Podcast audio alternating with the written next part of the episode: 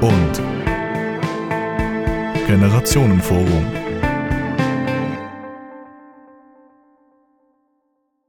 Guten Abend miteinander.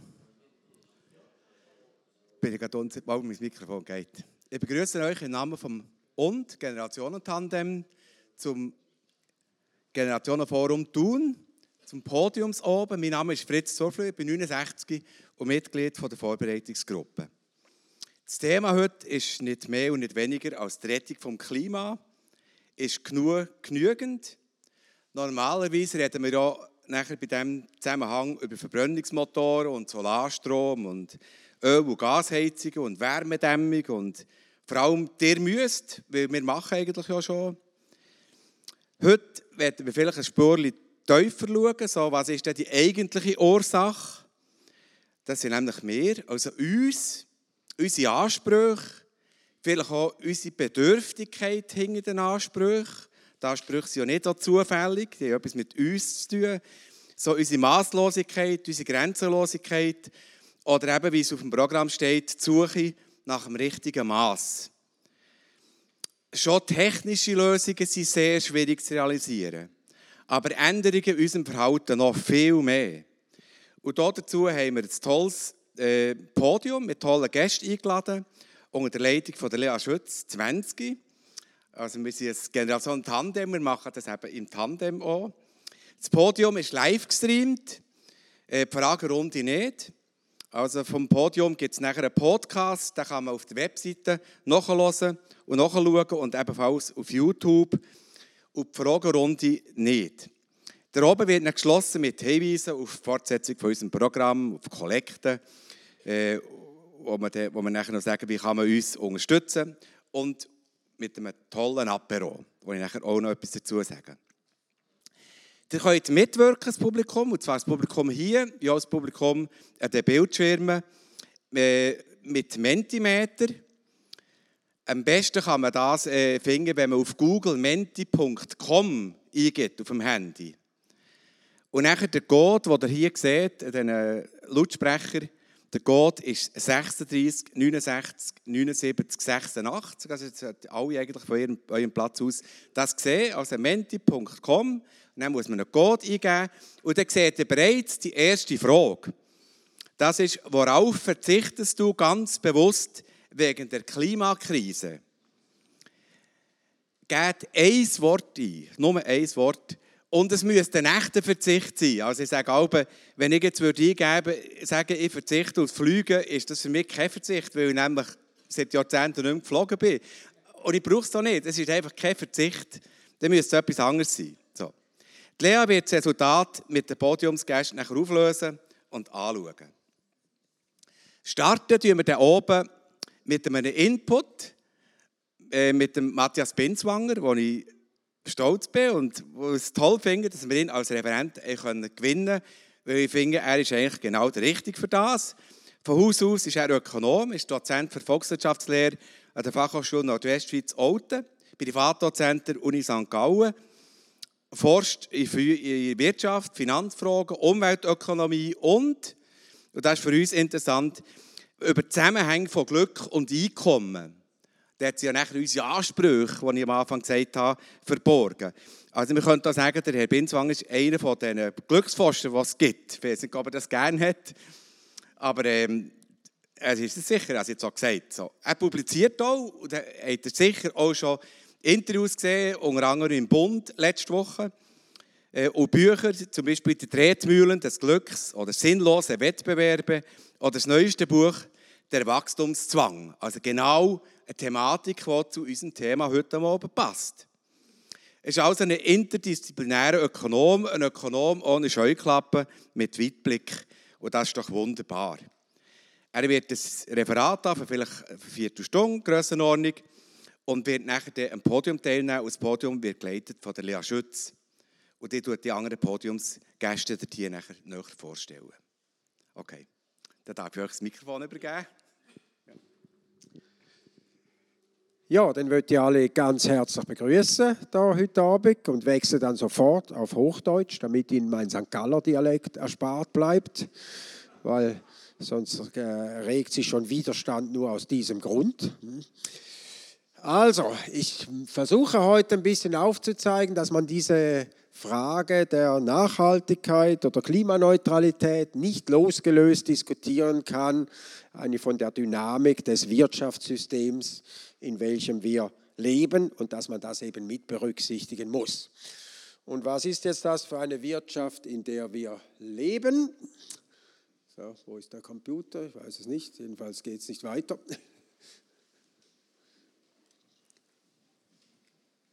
Jetzt.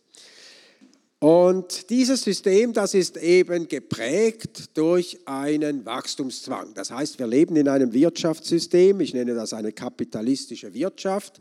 Das ist nicht wertend gemeint, das ist einfach das Wirtschaftssystem, in dem wir leben seit der industriellen Revolution, seit etwa 200 Jahren, wo Kapital der wichtigste Produktionsfaktor ist, neben Arbeit.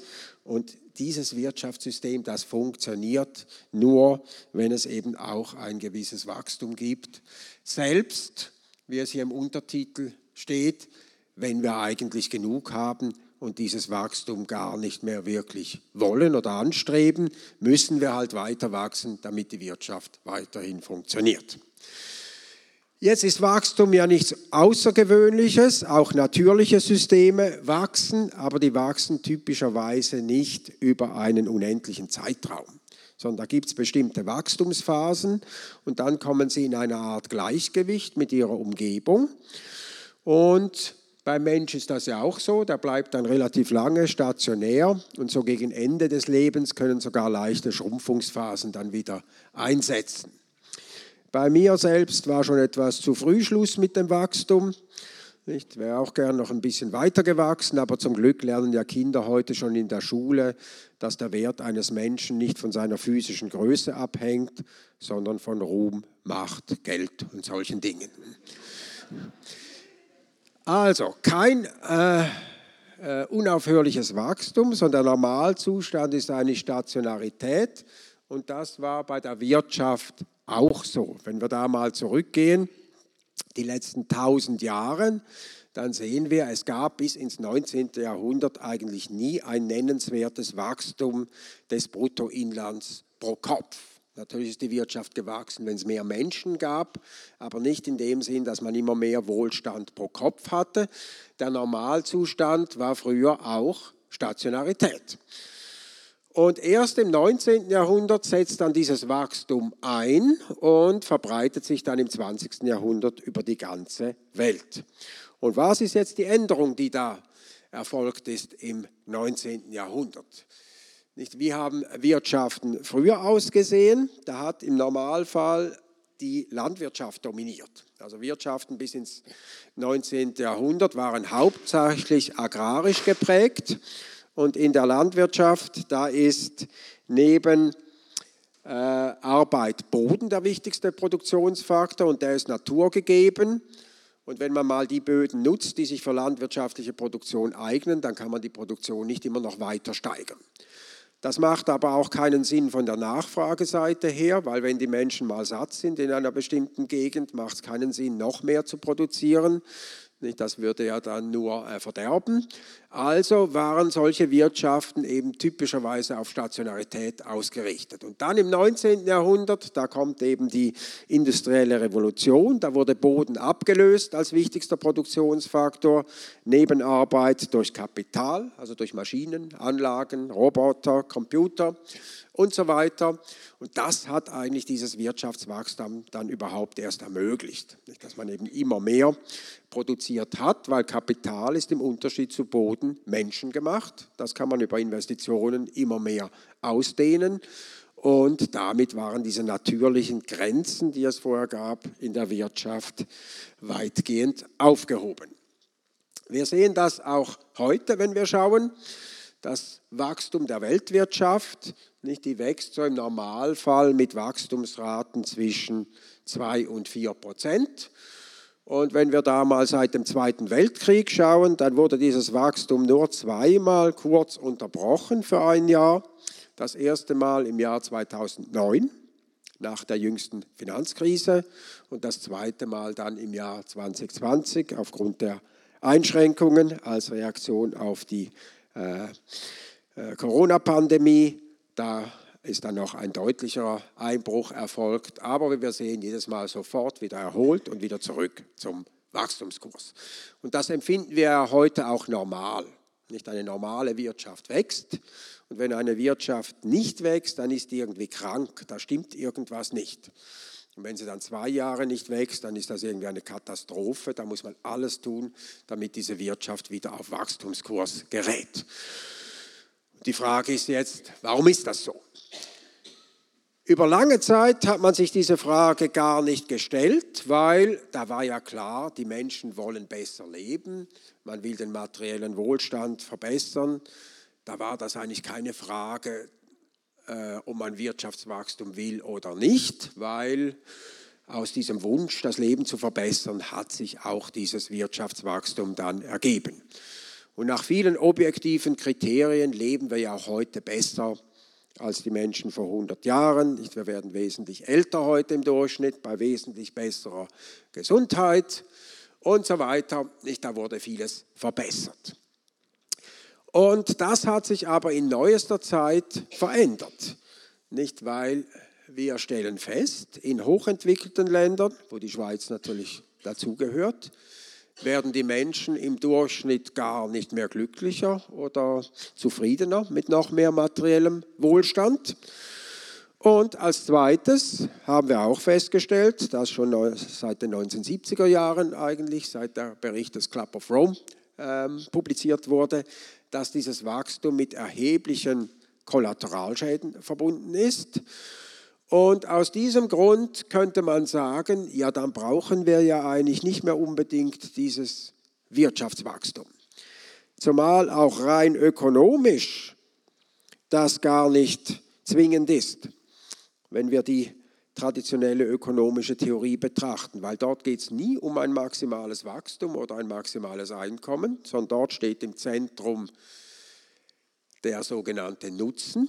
Und die Annahme, die man dann trifft, ist, Haushalte maximieren ihren Nutzen, was nichts anderes bedeutet, dass Menschen versuchen, Dinge zu tun, die eben letztlich äh, ihre Bedürfnisse optimal befriedigen, also die sie auch glücklich oder zufrieden machen. Und wenn jetzt zum Beispiel mehr Freizeit mehr beiträgt zur Zufriedenheit der Menschen als noch mehr Einkommen, dann macht es schon rein ökonomisch absolut Sinn, dass man mehr Freizeit hat und eben auf ein gewisses Einkommen dann verzichtet.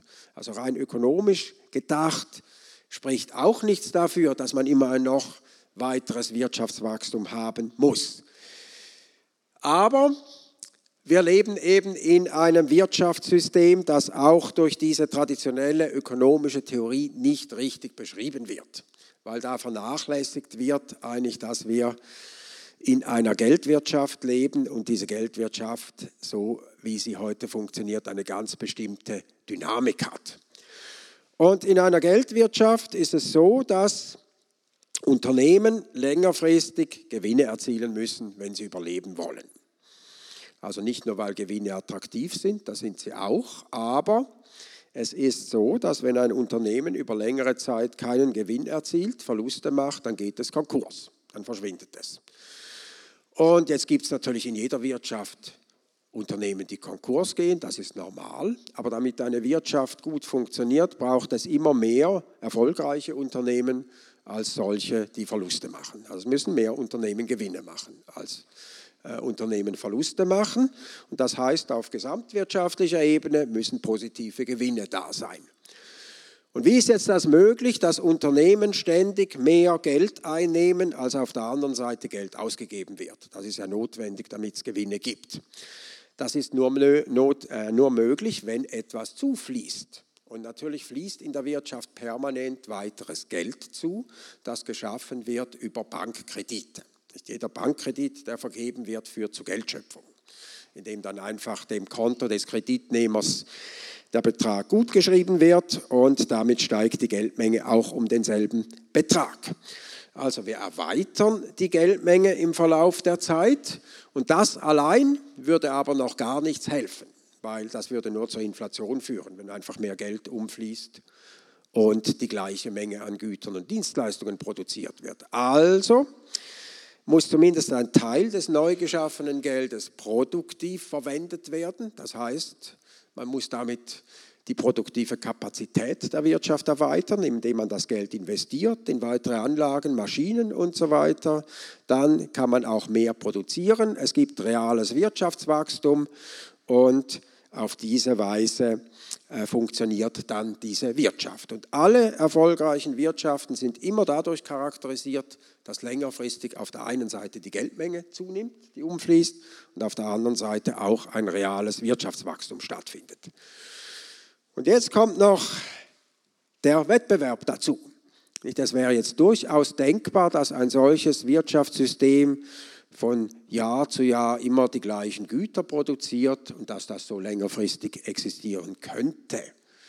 Aber das ist nur möglich, wenn es zum Beispiel ein Monopol gibt. Haben wir in der Schweiz auch beim Zucker zum Beispiel. Da wird Jahr für Jahr dasselbe Produkt produziert. Zucker, es gibt nur einen einzigen Anbieter, der ein Monopol hat, die Schweizer Zucker AG. Da ist das denkbar, dass das ohne Wachstum funktioniert. Aber der Normalfall ist ja der, dass wir Wettbewerb haben. Das heißt, da gibt es keinen Stillstand in diesem Wirtschaftssystem. Da muss jeder permanent versuchen, besser zu sein als der andere. Weil wenn ich das nicht tue, dann versuchen es die anderen umso mehr. Also werden ständig neue Produkte auf den Markt gebracht. Man versucht, die Produktionsverfahren zu verbessern. Und das ist ja im Allgemeinen etwas, was wir als positiv betrachten.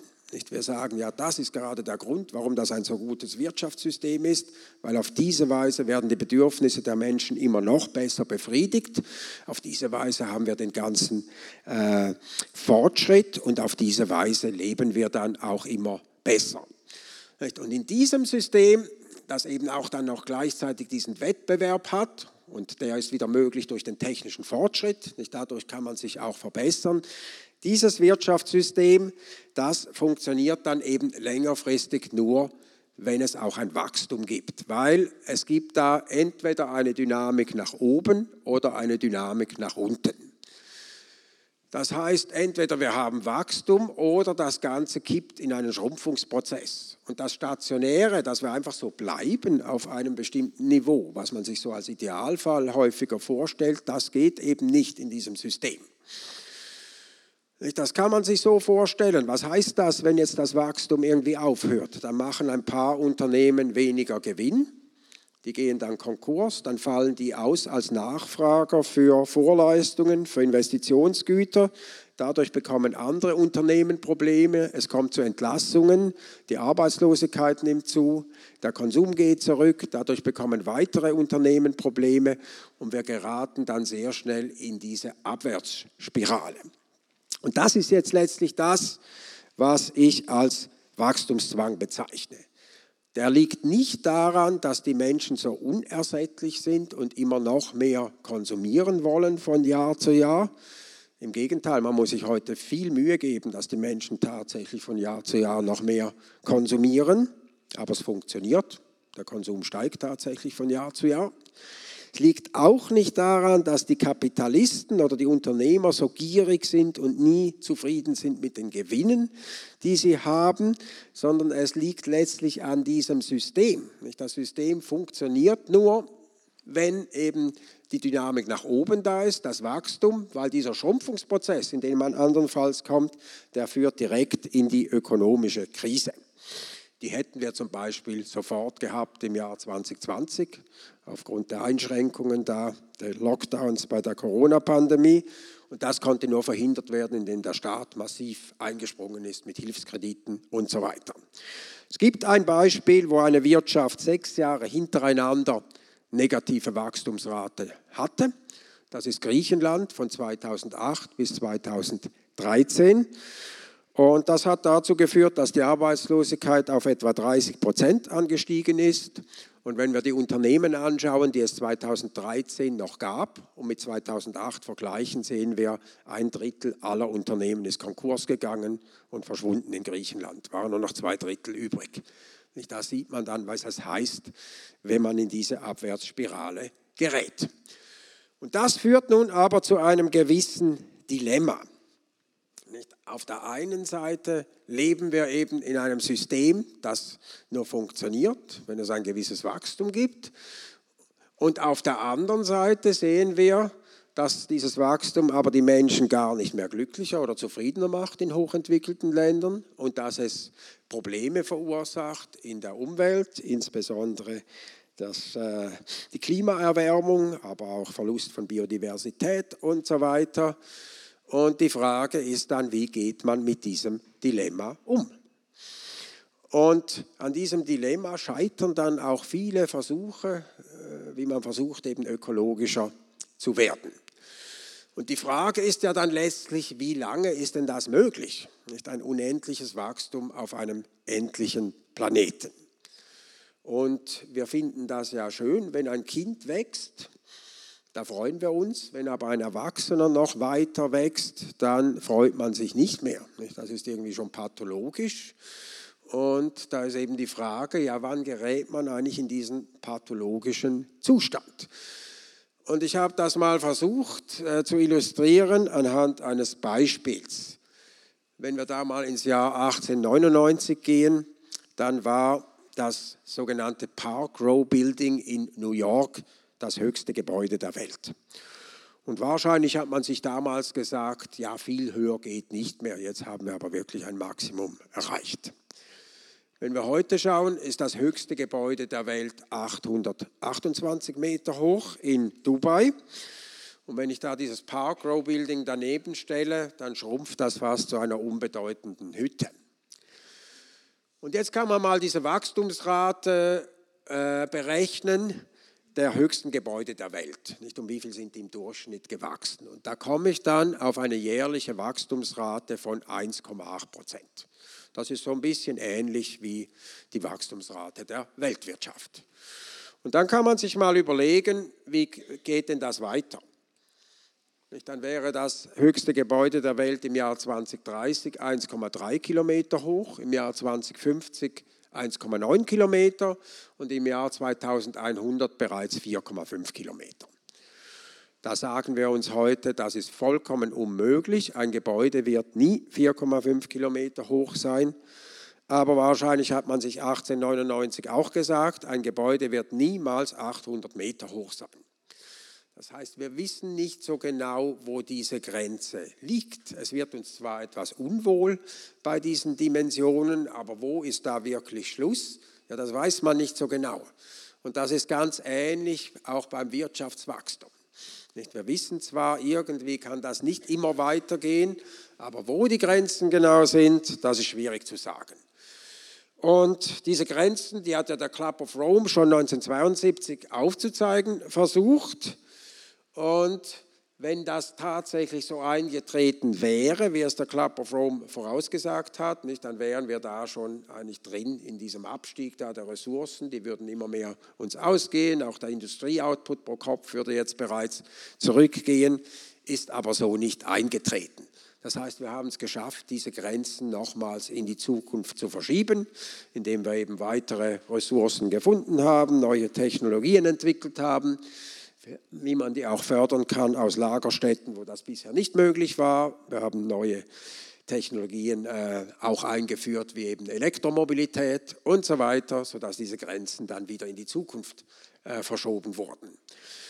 Und wir haben dann ja auch diese Entkopplung, nicht, auf die wir dann große Hoffnung setzen, indem man sagt, ja, das Wirtschaftswachstum, das muss offenbar sein. Das wollen wir nicht weiter hinterfragen, aber wir entkoppeln jetzt einfach dieses Wirtschaftswachstum immer mehr von Ressourcenverbrauch, Energieverbrauch und damit natürlich auch Treibhausgasemissionen. Und tatsächlich schaffen wir das ja auch in äh, hochentwickelten Ländern.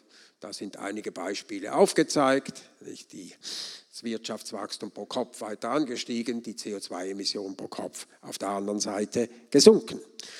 Das Problem ist natürlich nur, wie hier in der Schweiz, dass in Wirklichkeit die meisten Umweltbelastungen gar nicht in der Schweiz selbst mehr anfallen, sondern im Ausland. Das heißt, die sogenannte graue Umweltbelastung ist wesentlich wichtiger als die, die in der Schweiz selbst anfällt. Und da sehen wir, das, was in der Schweiz anfällt, das ist die Entkopplung.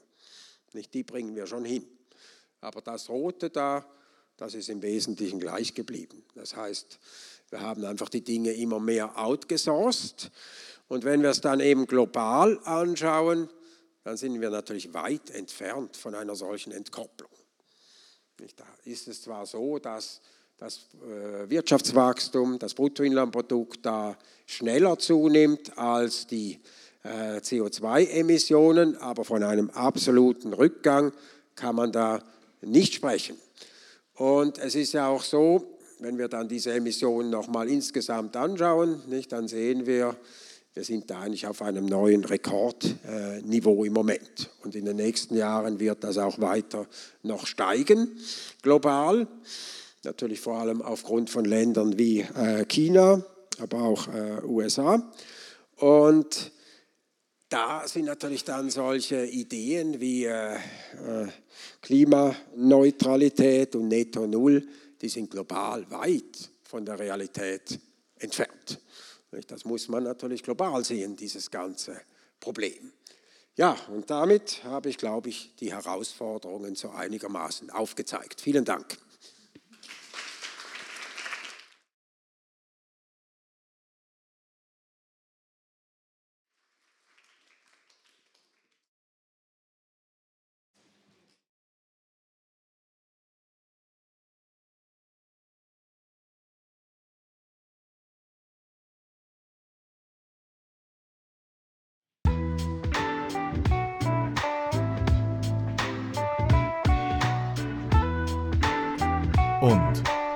Generationenforum. Wir produzieren zu viel, wir konsumieren zu viel und wir schmeißen zu viel weg. Und währenddessen geht es mit unserem Klima der Bach ab. Aber gibt es überhaupt so einen gemeinsamen Ansatz, wie wir dieser Klimakrise entgegenwirken können? Und können wir mit einem suffizienten Lebensstil ihr auf Augenhöhe begegnen? Die Rettung des Klima ist genug auch wirklich genügend? Das ist das heutige Generationenforum. Und hier auf dem Podium habe ich meine vier Gäste. Nathalie Schacko, sie ist 31 und Geschäftsleiterin und Inhaberin vom ONI und Verpacktladen zu tun. Der Matthias Binswanger. Er ist 60, Professor für Volkswirtschaftslehre und forscht unter anderem zu den Themen Umweltökonomie und Glück. Der Uli Hagnauer. Er ist 71 und engagiertes Mitglied bei den Klimagrosseltern. Und zum Schluss noch Magdalena Erni. Sie ist 19, Co-Präsidentin der Jungen Grünen Schweiz und studiert Volkswirtschaftslehre an der Universität Bern. Das ist das Generationenforum zur Frage, wie wir mit Suffizienz der Klimakrise begegnen können. Tech von und das Generationentandem. Technik Jirschi Leva, Adrian Stojan und Samuel Müller, Moderation Lea Schütz. Also, liebes Publikum, wir euch ja ganz am Anfang hat euch der Fritz gefragt, auf was ihr persönlich verzichtet. Was ist euer persönlicher Verzicht für die Klimakrise? Wo schränkt ihr euch ein? Und wir möchten jetzt die Ergebnisse schnell zusammen anschauen.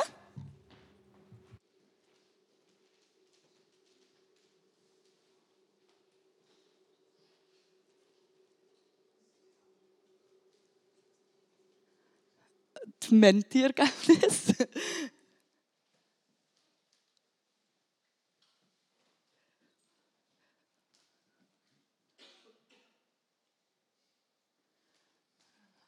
Okay, da haben wir schon ein paar. Flüge ist auch recht oft genannt worden, es da in der Mitte ist. Ähm, mehrmals, Flugreisen, Flug, genau. Dann Führerschein. Ähm, Genau, eingeflogene Lebensmittel oder Produkte aus Südamerika, Tierprodukte, ein bisschen Bereich Ernährung, Fast Fashion, wieder Autofahren, nichts zusätzliches, ist auch einfach generell Konsumeinschränkung gemeint und Heizen, genau. Vielleicht habt ihr auch noch zusätzliche Sachen, ich habe jetzt nur eins rausgelesen, vielleicht gibt es noch mehr. Jetzt möchte ich das gerne natürlich mit meinen Gästen auch besprechen, auf was sie so persönlich verzichten.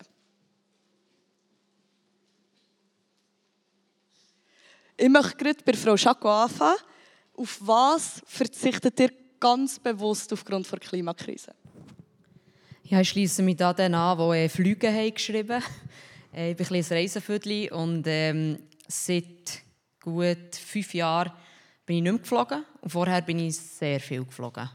Also das ist wirklich ein Verzichten für mich. Also mittlerweile versuche ich wirklich da Bahn und Velo zu nehmen. Merci vielmals. Dann gehe ich gerade zur Magdalena Eni. Was ist für euch so ein ganz bewusster Verzicht, den ihr macht? Es klingt jetzt vielleicht ein bisschen dumm, aber bei mir ist es vor allem die Freizeit. Ich opfere mittlerweile meine ganze Freizeit für die Politik, für den Aktivismus. Ähm, ich glaube, das ist ein recht grosses Opfer, das ich bringe. Aber das ist probiere ich natürlich möglichst mich irgendwie gut zu ernähren und nicht zu viel auch zu reisen und so weiter. Herr Binswanger, der hat uns jetzt die ganze Problematik aufgezeigt. Habt ihr auch einen persönlichen Verzicht, den ihr macht? Ja, ich sage jetzt einmal den Verzicht, der wahrscheinlich der wirksamste ist und der, äh, der wichtigste. Ein grösseres äh, Haus mit einem großen Garten in Überlingen am äh, Bodensee. Oder? Das ist so ein Naturgarten und das Haus ist relativ alt schon, oder?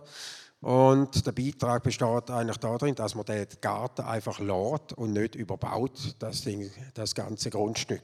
Wo eigentlich, das ist eigentlich eine ökonomische Provokation. Wie kann man äh, so ein Grundstück in bester Lage einfach lassen, oder? als äh, naturbelassen? Aber äh, weil wir das Geld auch nicht brauchen im Moment, also bin nicht nur ich, sondern auch meine Brüder, oder, lassen wir das einfach so äh, stehen als Naturbeitrag. Äh, Und ich glaube, es ist ein bewusster Verzicht auf ökonomische Rendite oder ökonomische Möglichkeiten. Und noch zum Schluss, Herr Hagnauer, auf was verzichtet ihr? Mhm, also wir fliegen nicht mehr. Das ist das eine. Wir fahren so viel wie möglich mit dem Velo, aber auch noch mit dem ÖV. Das ist das andere. Nachher noch der Verzicht auf tierische Produkte, wobei, das muss ich gestehen, das ist bei mir nicht etwa 100 Prozent. Also wenn es etwa mal ein, äh, Wunder, einen wunderbaren Brunch gibt äh, an einem Ort und dort noch feiner Käse ist oder so, dann äh, tue ich nicht zu 100 Prozent verzichten. Aber ich gebe mir Mühe. Merci vielmals. Jetzt haben wir schon ein paar Sachen gehört, auf was man überhaupt so verzichten kann. Jetzt ist meine erste grosse Frage, an euch, warum dass wir genau müssen verzichten müssen. Wir haben einen spannenden Input gehabt. Jetzt möchte ich es als erstes von Magdalena Ernig hören aus der Politik. Warum braucht es Suffizienz? Warum braucht es Verzicht vielleicht auch? 2022 ist das, glaube ich, wo die ZHAW, Zürcher Hochschule für angewandte Wissenschaften, studiert, durchgeführt, was genau sind die wirksamsten Massnahmen gegen die Klimakrise, zum Klimakrise begegnen und das Schlimmste verhindern. Und da ist dabei herausgekommen, mit verschiedensten Berechnungen, die ich euch jetzt da alle erspare, ähm, dass genau 19 Prozent von den 100 Prozent, die wir CO2 einsparen mit individuellen Einschränkungen, also auch Suffizienz und so weiter, mit freiwilligen Massnahmen können gemacht werden Sprich, wir sehen, es braucht, es ist ein wichtiger Teil, es macht fast ein Fünftel aus von den Emissionen, die wir reduzieren müssen. Schlussendlich sind aber die restlichen 81 Prozent politische Massnahmen von, von politischer Ebene ähm, müssen gefällt werden, müssen umgesetzt werden, weil schlussendlich etwas viel, viel Größeres ist, die Klimakrise, die wir begegnen, als irgendwie, wir verzichten auf Fleisch oder tierische Produkte. Es geht auch darum, wie die unsere Pensionskassen ihr Geld investieren, wem tut der Finanzplatz, wem die Banken alles Kredit geben, ähm, was tut die öffentliche Hand genau ausbauen an Straßen und Infrastruktur und so weiter, wo wir selber mit diesem persönlichen Handeln und Konsum sehr geringen Einfluss darauf haben. Ähm, Frau Schacko, ihr habt jetzt das Votum von Frau Erni gehört. Es macht nur 19 Prozent aus, aber mit eurem unverpackt Laden tut ihr eigentlich einen grossen Beitrag dazu leisten oder den Leuten eigentlich wie einen Ansatz geben, wie sie ihr, ihr Leben suffizienter gestalten können. Was ist eure Motivation dahinter? Ähm, ich glaube, ich gehe wieder ein bisschen zurück zum Fliegen. Also, ich war noch nicht 30 gewesen. Und dann habe ich plötzlich gemerkt, oh, ich muss noch länger arbeiten, als ich lebe. Ähm, und dann habe ich gemerkt, ich muss vielleicht etwas machen, was Sinn macht. Und ich glaube, in diese Richtung ist es weit gegangen. Also ich habe mich eigentlich immer nur genervt über viele Sachen. Und plötzlich habe ich gemerkt, wieso machst du es nicht selber? Und ich glaube, es geht wie vielen so. Viele sind in einem, in einem Systemrat drin. Man muss funktionieren. Äh, man muss das machen, was die Gesellschaft macht. Man ist komisch, man ist anders. Und gleichzeitig wünscht man sich vielmals Sachen, die man einfach wie nicht hat und nicht, nicht greifbar sind. Und ich habe gesagt, jetzt bist du einfach die Person, die das bietet. Und die Leute, die das wollen, können es dementsprechend annehmen. Und das ja, war dann echt der Grund. Gewesen. Herr Hagnau, ihr seid auch wie Magdalena, ihr viel Zeit aufwenden für die Politik und für euer Engagement. Ähm, warum habt ihr das Gefühl, braucht es Suffizienz oder braucht es überhaupt? Es braucht es absolut, das ist klar. Nach allen Zahlen, die wir sehen, wir können nicht so weiterleben, wie wir es bis jetzt haben gemacht haben und, und den Planet auf diese Art überstrapazieren. Das ist völlig klar. Und darum braucht es dort das Engagement mal von jedem Einzel, sich zu überlegen, was. Und es braucht auch das Engagement in der Gruppe, als äh, irgendwie Nachbarschaft, als Vereine und so weiter. Und es braucht äh, das Engagement der Politik. Das haben wir gehört von der Magdalena gerade, was äh, die systemischen Faktoren, die 81 Prozent ausmachen, dort müssen wir auch helfen. Und dort müssen wir uns zum Beispiel auch eingeben in einen Abstimmungskampf. Ähm, jetzt, Herr Binswanger, wir haben in eurem Votum herausgehört, dass das Wachstum steigt und, und auch ähm, der Konsum steigt, aber wir eigentlich wir müssen künstlich sozusagen dazu motiviert werden, mehr zu konsumieren. Wie passiert das genau? Äh, ja, wie passiert das? Vielleicht äh, zunächst mal zu, noch zum Verzicht. Schnell, ich glaube, Verzicht würde vielen von uns sogar, wenn man es rein vom Glück her betrachtet, Zufriedenheit sogar gut tun. Nicht, weil äh, ich habe nur Freude am Essen, wenn ich vorher Hunger habe. Also in einer gewissen Zeit verzichte voran auf Essen. Und das Problem ist ja heute nicht mehr, wie komme ich zum Essen, sondern wir bringen den Hunger an vor dem Essen. Das heißt, äh, Verzicht äh, ist in Wirklichkeit eigentlich etwas Positives, oder? Heute, wenn man es vom Einzelnen her anschaut. Jetzt, ja, wie schafft man das, dass trotzdem äh, der äh, Konsum immer weitergeht, obwohl ja äh, viele Menschen eigentlich alles haben, was sie brauchen. Und das geht letztlich auf, äh, letztlich auf die 1950er Jahre schon zurück. Oder? Wo in den USA man sich ernsthaft Sorgen gemacht hat, jetzt höre das Wirtschaftswachstum auf, weil die Menschen schon alles haben, was sie brauchen. Da hat man sich eben überlegt, ja, wie kann das jetzt noch weitergehen? Da ist ja das ganze System irgendwie gefördert. Und da hat man dann natürlich angefangen, äh, so Mechanismen äh, zu entwickeln. Das erste ist einmal, dass man äh, sozusagen Statusgüter hat oder versucht, sich mit Gütern abzuheben von anderen. Also dass sie versuchen, ein besseres, luxuriöses, leistungsstärkeres Auto zu haben als andere. Weil solche relative Bedürfnisse, oder die sind im Unterschied zu absoluten Bedürfnissen nie gesättigt. Oder? Also irgendwann bin ich mal gesättigt, ich habe genug gegessen, das ist ein absolutes Bedürfnis. Aber ich habe immer etwas Besseres wollen als andere. Und wenn die auch etwas Besseres haben, dann will ich halt noch etwas Besseres. Also das kann man auch immer weiter treiben. Das ist ein ganz wichtiger Aspekt, dass man versucht, ganz vielen Gütern einen sogenannten Statuscharakter zu verleihen. Ein anderer Aspekt ist, dass man versucht, dass Menschen nicht lange zufrieden sind mit Produkten, die sie gekauft haben. Indem man ständig neue, angeblich bessere äh, Variante oder Modell einführt. Also zum Beispiel Smartphone. Oder? Da gibt es äh, Politik jedes Jahr ein neues Modell. Gibt es nicht nur bei Smartphone, gibt es auch bei vielen anderen Produkten. Und da versucht man eigentlich immer, ein neues Modell auf den Markt zu bringen, wo möglichst irgendwelche Fähigkeiten hat, die das Vorgängermodell nicht hat. Also wo irgendwie mehr Kapazität hat, irgendwie kann man da neue Funktionen haben, wo das alte Modell nicht möglich war sodass im, Idealfall ich nicht länger als ein Jahr zufrieden bin mit meinem Smartphone, sondern einer ständig wieder ein neues kaufe.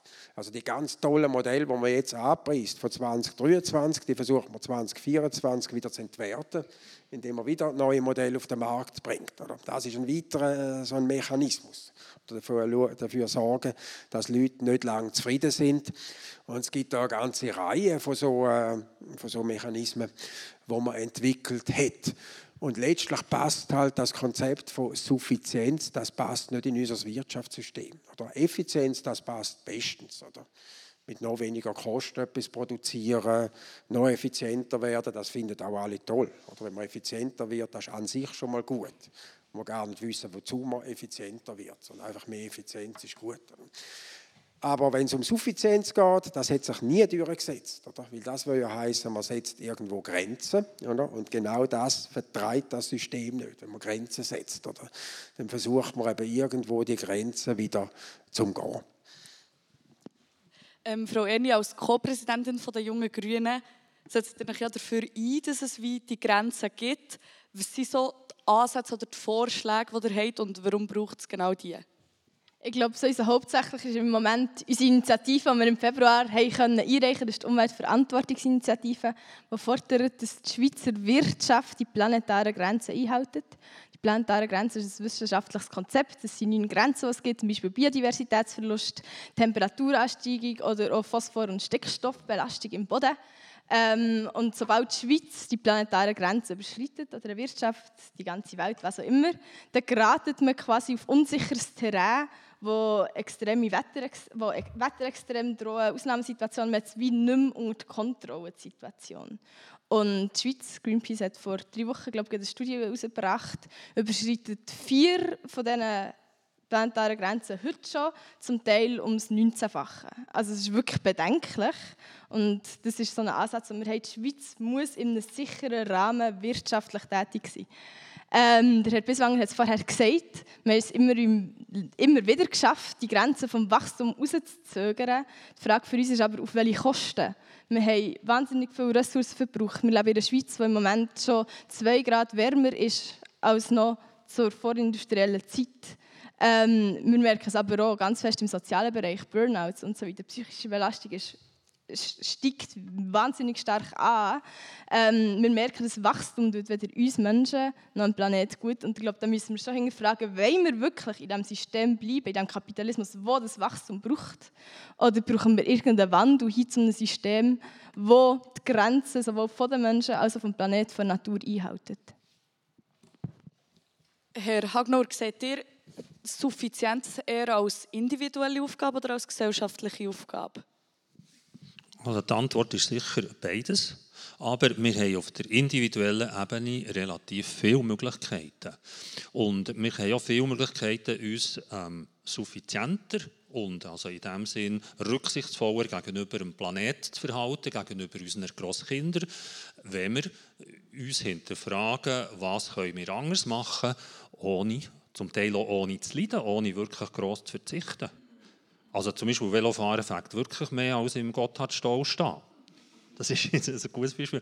Oder ähm, es ist wirklich nicht nötig, dass man jeden kleinen Rasen pflegt wie einen Golfrasen und für das einen Benzinmeier hat.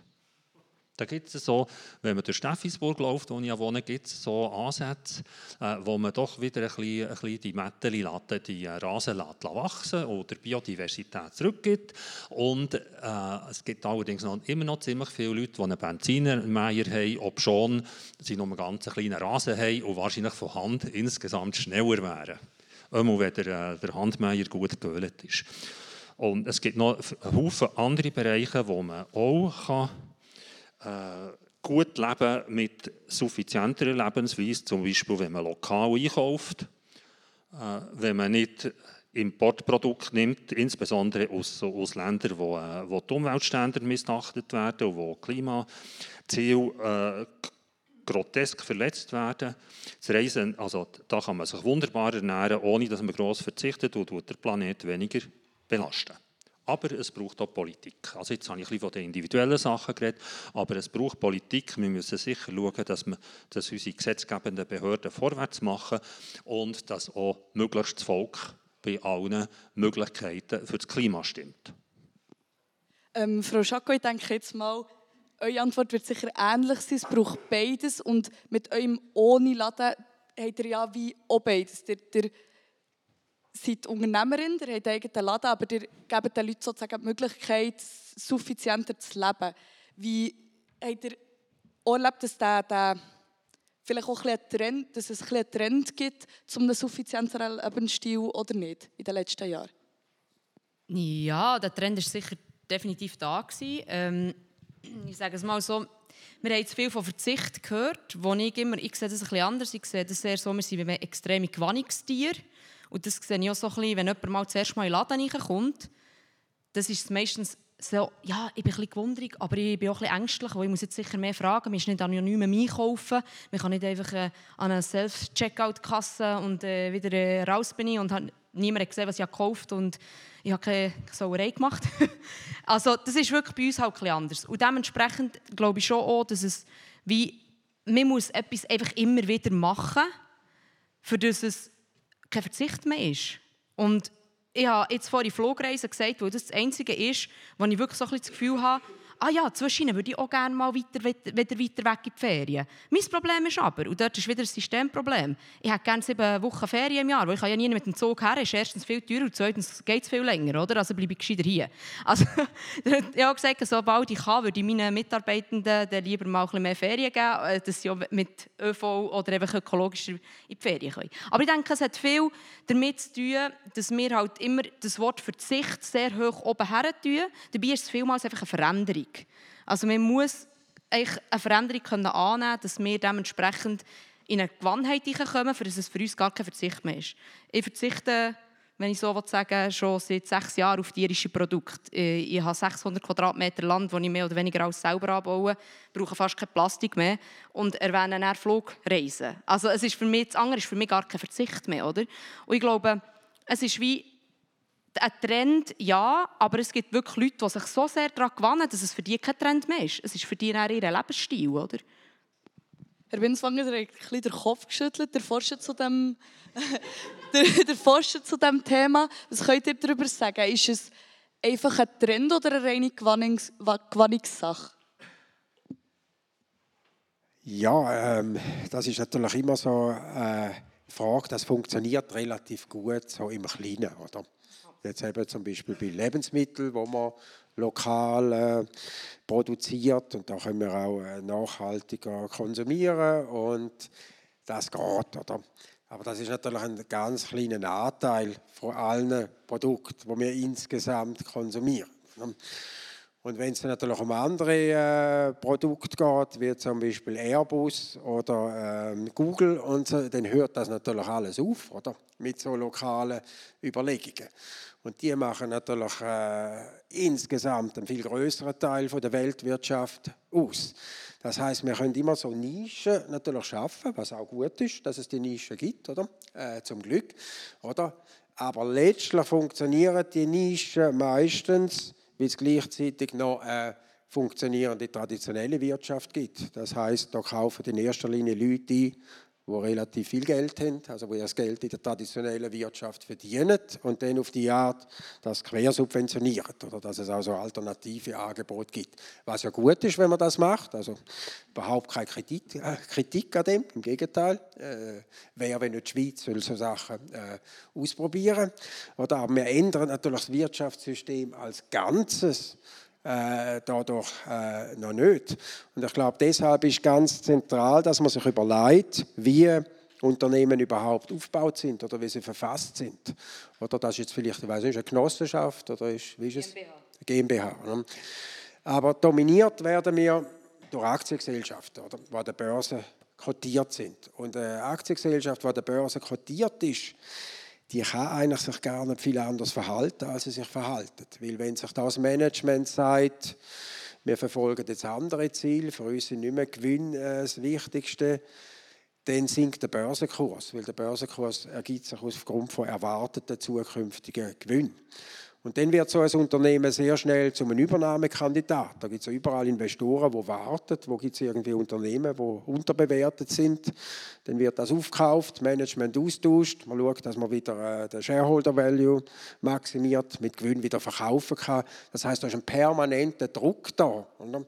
sich eben so zu verhalten, dass man immer eigentlich Gewinn maximiert. Und das ist schon mal bei einer Genossenschaft anders. Eine Genossenschaft kann auch andere Zwecke festschreiben nicht nur Gewinne, möglichst hohe Gewinne erwirtschaften. Und ich kann auch meinen Genossenschaftsanteil nicht einfach verkaufen, wenn mir die Genossenschaft nicht mehr passt. Ich muss erst jemanden finden, der das übernimmt. Das funktioniert auch relativ gut bei kleinen Unternehmen, es funktioniert nicht gut bei großen Unternehmen. Da gibt es erhebliche Governance-Probleme, wie wir von Migro kennen in der Schweiz und noch mehr von der Raiffeisenbank. Und da muss man sich wahrscheinlich auch verstärkt überlegen, ja, wie wie soll ein Unternehmen überhaupt aufgebaut sein in Zukunft? Weil solange das eben so organisiert ist, wie es im Moment organisiert ist, kann man gar nicht erwarten, dass sich Unternehmen anders verhalten. Man kann nicht erwarten, dass sich Unternehmen einfach so anders verhalten. Gibt es aber einen Ansatz der Politik, wo man darauf Einfluss nehmen könnte, wie sich Unternehmen verhalten? Was sagt ihr dazu, Magdalena? Ich glaube, genau das ist die Aufgabe, dass man als Politik Einfluss darauf nehmen kann, weil Politik auch wirklich die Mittel hat, wenn man das global anschaut, um den Unternehmen Vorschriften zu machen, sodass es für alle Unternehmen gleich ist und dann, dann nicht mehr auch etwas Wettbewerbstechnisches reinspielt oder gegenspricht. Einfach, dass wir uns nochmal vor Augen führen können, was für eine riesige Auswirkung grosse Unternehmen auf Treibhausgasemissionen global haben. Insgesamt 100 Unternehmen stoßen etwa 70 Prozent der Treibhausgase aus weltweit. Also es ist eine schier unvorstellbare Summe. Einfach nochmal, dass wir das da so gehört haben. Und ich glaube wirklich, es ist die Politik, die da muss sagen, hey, ähm, ihr dürft nicht mehr in fossile Sachen investieren. Wir wollen keine Ausbau mehr von fossilen Infrastrukturen. Ähm, um vielleicht ein kleines, kleineres, anschaulicheres Beispiel zu nehmen. Ähm, wenn ich zur Miete in einer Wohnung wohne, dann habe ich sehr wenig Mittel, um zum Beispiel durchzusetzen, dass mein Vermieter ähm, Solaranlagen auf dem Dach installiert oder die Ölheizung endlich ersetzt. Und ich glaube zum Beispiel auch genau hier ist es Aufgabe der Politik, dass sie zum Beispiel eine Solarpflicht für bestehende Bauten beschließt. Oder dass sie sagt, hey, ihr müsst eure Ölheizung in den nächsten fünf Jahren auswechseln oder so. Ähm, Herr Hagnauer, ihr seid nicht bei der Klimajugend, sondern bei den Klimagrosseltern. Was ist die Forderung der Klimagrosseltern an Politik? Was fordert ihr, damit sich Ihre Politik etwas ändert und nicht nur bei jedem Einzelnen? Also in der, in Gründungssatzung der Klimagrosseltern steht einfach eine lebenswerte Erde hinterlassen für unsere Großkinder. Da ist eigentlich so ein bisschen alles drin dort. Und das muss die Richtschnur sein von eigentlich allen Politikern. Und da bin ich irgendwie schockiert. Also die liberalen Vordenker, also der John Stuart Mill im Jahr 1859, der hat einmal gesagt, äh, die Freiheit ist das höchste Gut, das wir haben.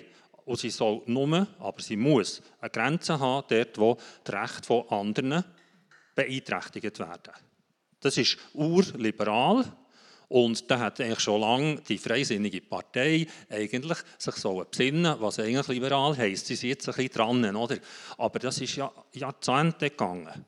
Und dann kann man es noch von der ich, komme, ich weiss, ich gehe ein bisschen weg von dieser Frage, aber sie ist wichtig, die betrifft das System.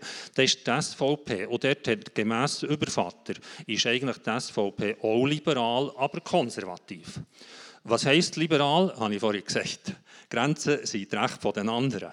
Und zu den anderen muss man auch die Mitmenschen zählen und muss man die Nachkommen zählen und muss man die Biosphäre zählen. Das ist recht. Und was ist konservativ, liberal-konservativ? Das heisst, äh, bewahren, Sorge haben zu dem, was wir haben. Also unsere politische Rechte sollte längstens auf der Seite stehen von den Klimaaktivistinnen und Aktivisten. Ich verstehe nicht, warum sie das nicht macht. Merci vielmals. Ähm, ein spannendes Votum. Jetzt haben wir so ein bisschen gehört und sie ist auch klar, warum das es Suffizienz braucht. Ich möchte ganz kurz von all meinen Podiumsteilnehmenden ein Schlagwort oder ein Statement, warum braucht es Suffizienz, Frau Schacko?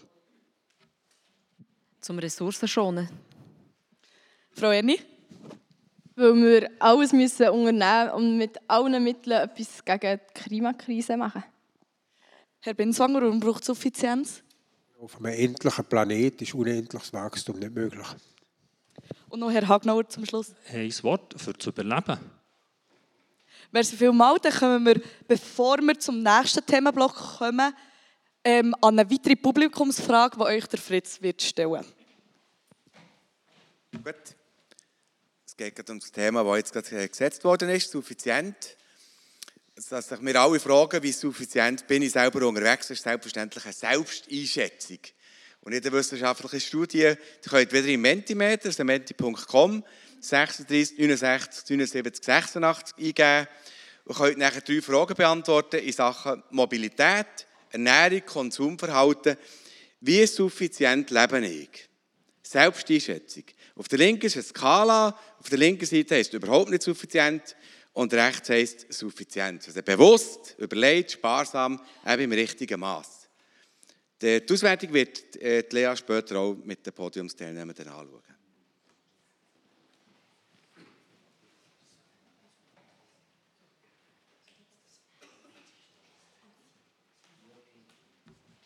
Ja, merci vielmals für eure Teilnahme. Wir werden das später auflösen. Ähm, jetzt möchte ich in den nächsten Themenblock übergehen. Und zwar geht es jetzt ein bisschen darum, welche Formen von Suffizienz kann man überhaupt leben, welche Formen leben wir, welche Formen sind lebbar. Und wir haben da, finde ich, ganz ein schönes Bild auf dieser Bühne. Und zwar haben wir äh, vier Personen, die alle an einem Strang ziehen, aber aus ganz verschiedenen Bereichen kommen. Wenn wir jetzt mal zum Bereich Mobilität gehen, Frau Erni, was sagt da, was sagen die jungen Grünen, was muss man bei Mobilität ändern? Also was wir auf gar keinen Fall dürfen machen, ist das, was momentan passiert, Autobahnen, Autostraßen ausbauen und dafür wertvolle Biodiversitätsflächen opfern und so weiter. Ähm, Elektromobilität dürfen wir nicht als eins zu eins Alternative zu Dieselfahrzeugen nehmen, weil auch Elektroautos brauchen Platz, sie brauchen Parkplätze, sie brauchen Straßen und so weiter. Also das ist wertvolles Land, wo mit Beton bedeckt wird und er so absolut gar nicht mehr zu irgendwie äh, Dämmung von Hitze und so weiter kann beitragen kann. Ähm, wir müssen investieren in Langsamverkehr, also in Fußverkehr, ähm, dass wir bessere Velowege haben, überall sehr gäbig und vor allem auch sicher herkommen. Jetzt ist das ein Riesenproblem mit dem Velo, ähm, aber auch in ÖV. Ähm, die Kosten im ÖV sind in den letzten Jahren sehr viel stärker gestiegen, als sie das sind ähm, im individuellen Motorverkehr, also mit dem Auto und so weiter. Da müssen wir auf jeden Fall auch etwas unternehmen, dass es weniger teuer ist, sich mit dem ÖV fortzubewegen und auch für Leute, die eher in ländlichen Gebieten leben, es attraktiver ist, das auch tatsächlich zu machen. Ähm, Frau Schako, im Bereich Konsumverhalten, ihr seid Unternehmerin, muss sich da etwas ändern, beziehungsweise was sollte sich ändern oder seid ihr eigentlich zufrieden, wie die Leute konsumieren? Ich glaube, das Bewusstsein muss sich ändern. Also einfach mal, wie viele Lebensmittel dass wir fortschießen von denen, die wir produzieren. Wo man gerade wir hier in diesem Land haben das Gefühl, wir müssen immer einen vollen Kühlschrank haben. Versucht mal, den Kühlschrank zu leeren, bevor du zuerst einkaufen Das ist sehr schwierig für viele. Ähm, und vor allem, man merkt es ja sofort, es ist irgendein Feiertag und die Leute stürmen die ganzen äh, Läden, als hätten sie irgendwie drei Wochen lang nichts zu essen. Dabei ist es einfach zwei Tage, was zu ist. Also man merkt, es ist wie, man hat keinen Bezug mehr zum Essen. Es ist etwas, wo man wie immer das Gefühl hat, man hat es eben nicht, äh, wie vorhin gesagt wurde. Also wenn man mal ein bisschen Hunger hat, wird man auch ein bisschen mehr, ähm, sage jetzt mal, äh, sich darauf freuen oder besser gesagt, das schätzen, was man hat. Und ich glaube, das ist schon ein Riesenproblem. Also wir merken das bei uns im Buffet. Wir haben jeden Donnerstag ein Foodsafe-Buffet. Und äh, gerade wirtschaftlich war das am Anfang nicht. Gewesen. Und zwar aus dem Grund, weil ich sehr viele Leute wieder heimgeschickt habe, die einfach nicht mit dem eigenen Geschirr kamen. also das hat, auch, oder es hat, es hat vielmals damit zu tun, oder man, man geht an einem Ort etwas Takeaway holen, ähm, ja, jedes Mal ein, ein, ein, ein Böckchen mehr, oder? Äh, das fängt dort an. Es hat aber auch mit dem zu tun, dass man einfach ohne irgendwie zu wissen, was man eigentlich noch braucht daheim einkauft. Es hat sehr viel mit dem Konsum, wo man dementsprechend optimieren kann. Ich glaube, da kann jeder einen Ort anfangen und einfach immer etwas mehr dazu nehmen. Ich glaube, das ist der, Schritt, der beste Schritt und nicht von heute auf morgen alles zu ändern. Herr Binswanger, ihr habt schon ein paar Mal jetzt gesagt, eigentlich lenkt doch ein die Wirtschaft das, was wir wollen. Wie könnte man in der Wirtschaft etwas ändern, damit sich im Konsumverhalten etwas ändert? Ja, man könnte natürlich äh, verstärkt richtig qualitatives Wachstum gehen. Oder? Was heißt das? Oder? Äh, wenn, man, wenn ich sage, das Bruttoinlandprodukt muss wachsen, dann kann das letztlich auf zwei Arten wachsen. Entweder indem man mehr vom Gleichen äh, produziert. Hm? Oder ich kann natürlich auch versuchen, ein Produkt qualitativ zu verbessern. Und im Idealfall kann ich es dann zu einem höheren Preis verkaufen. Und das ist aber genauso reales Wirtschaftswachstum, sorgt genauso für Einkommen für Unternehmen und ist äh, damit auch äh, eine Form, eben, wie man quasi mit dem Wachstumszwang umgehen Also der, der kann auch qualitativ erfolgen. Und jetzt kann man eben zum Beispiel äh, Wein als Beispiel, oder? Ich habe immer den gleichen Wein in noch größeren Mengen produzieren. Ich habe aber versucht, den Wein qualitativ zu verbessern und dann verkaufen zu einem höheren Preis. Oder? Und das wäre dann ein qualitatives Wachstum sozusagen. Und da gibt es natürlich relativ viele Möglichkeiten, oder? dass man Produkte auch qualitativ verbessert. Nur ist das natürlich nicht unsere Logik, die wir im Moment äh, haben. Sondern man tut zwar tatsächlich Produkte qualitativ verbessern, oder zum Beispiel macht man Kleidung langlebiger, aber die langlebige die wird genauso einem Modetrend unterworfen wie die, die kurzlebig ist. Das heißt, die Verkäufer versuchen auch bei den langlebigen Kleidern möglichst dafür zu sorgen, dass ich schnell wieder etwas anderes noch kaufe. Und auch die Schuhe, die lang heben, sind modisch, oder? Und die sind nach einem Jahr eben dann nicht mehr modisch, weil schon wieder neue Modelle auf den Markt kommen.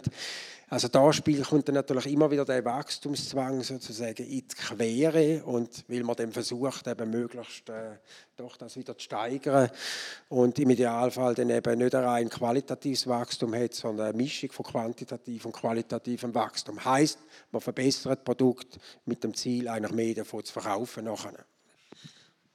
Wir haben es gehört, es gibt einen Wachstumszwang auch im Konsum.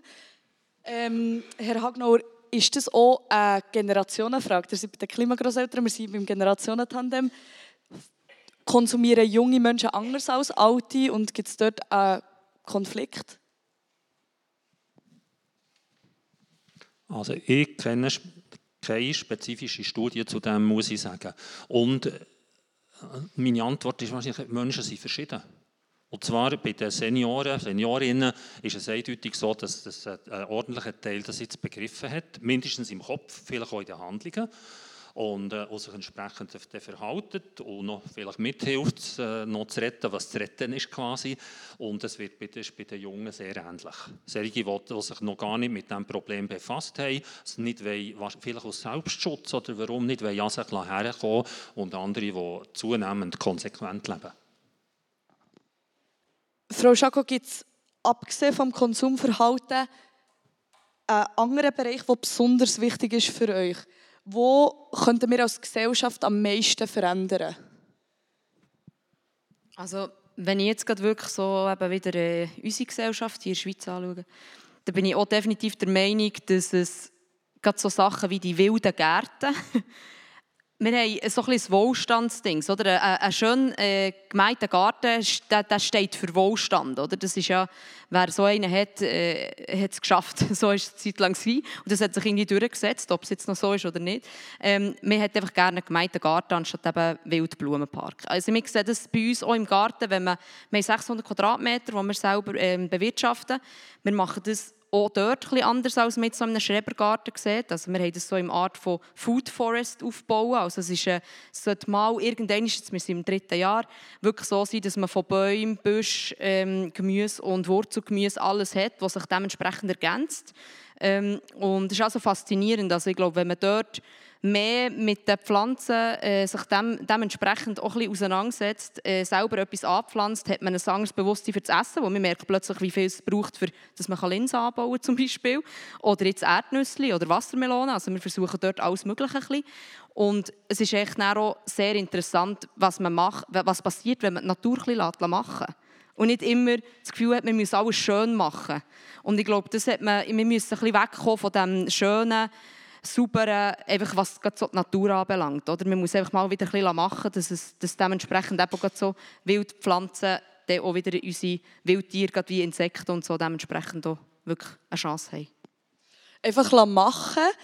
Frau Erni, was denkt ihr, es braucht, ein, es braucht einen Wandel im Bewusstsein, aber wie, wie schafft man das, dass es einen Wandel im Bewusstsein gibt? Wie, wie kann man einfach die Leute machen, ohne dass sie nicht das machen, was man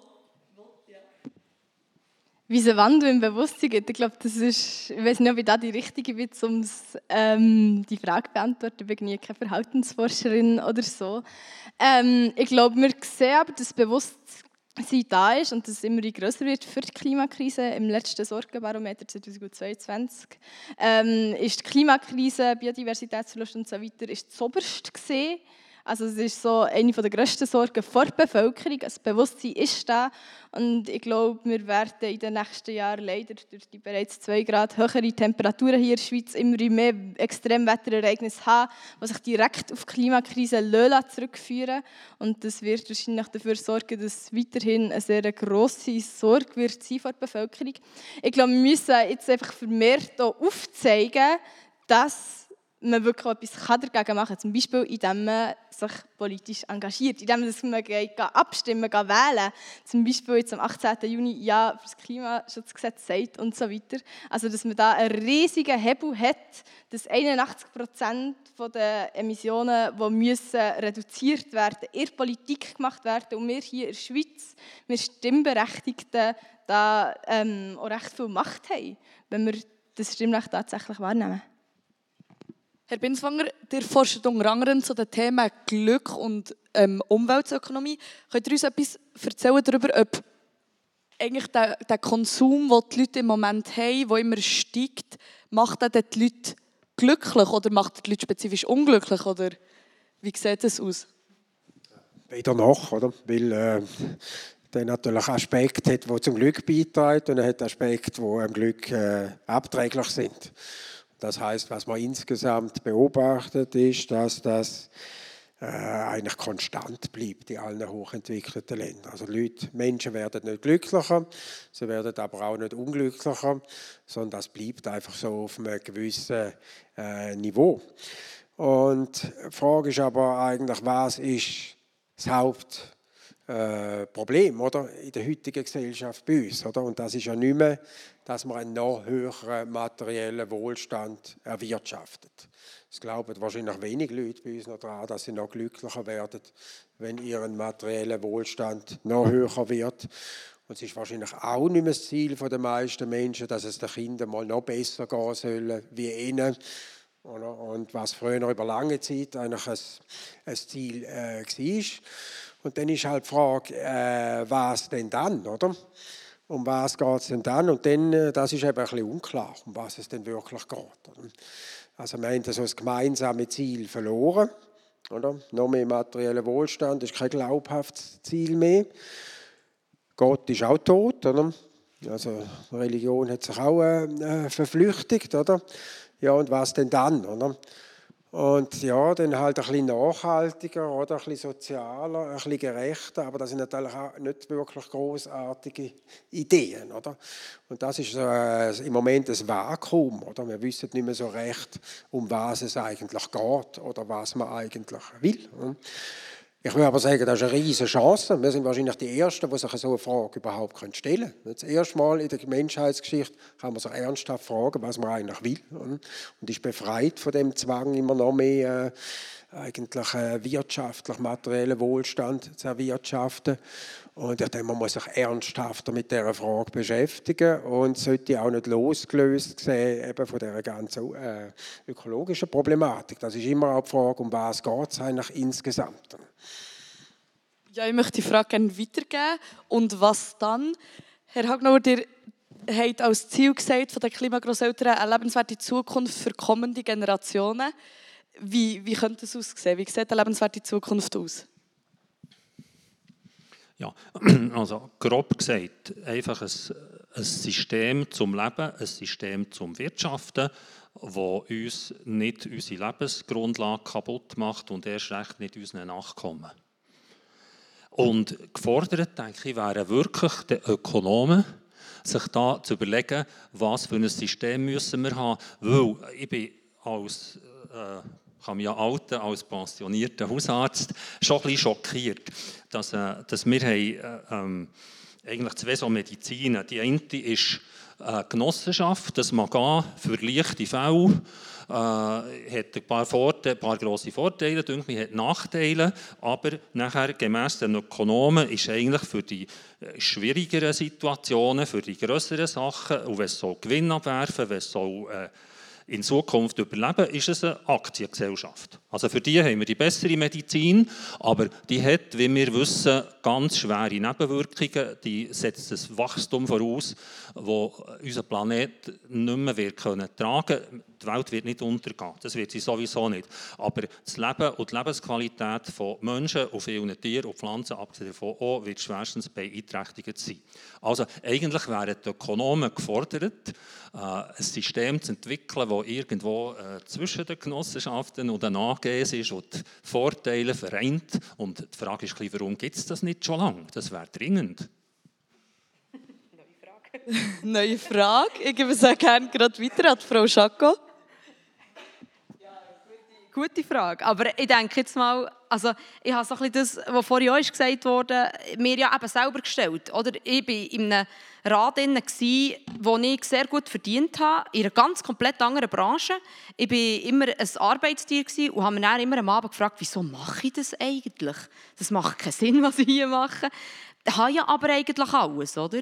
Und jetzt verdiene ich weniger als jeder Sozialbezüger laut Staat. Die sind wir nämlich jedes Jahr auf dem Nacken fragen wegen der Steuererklärung. Aber ich bin glücklicher als je zuvor. Also ich schlafe viel besser.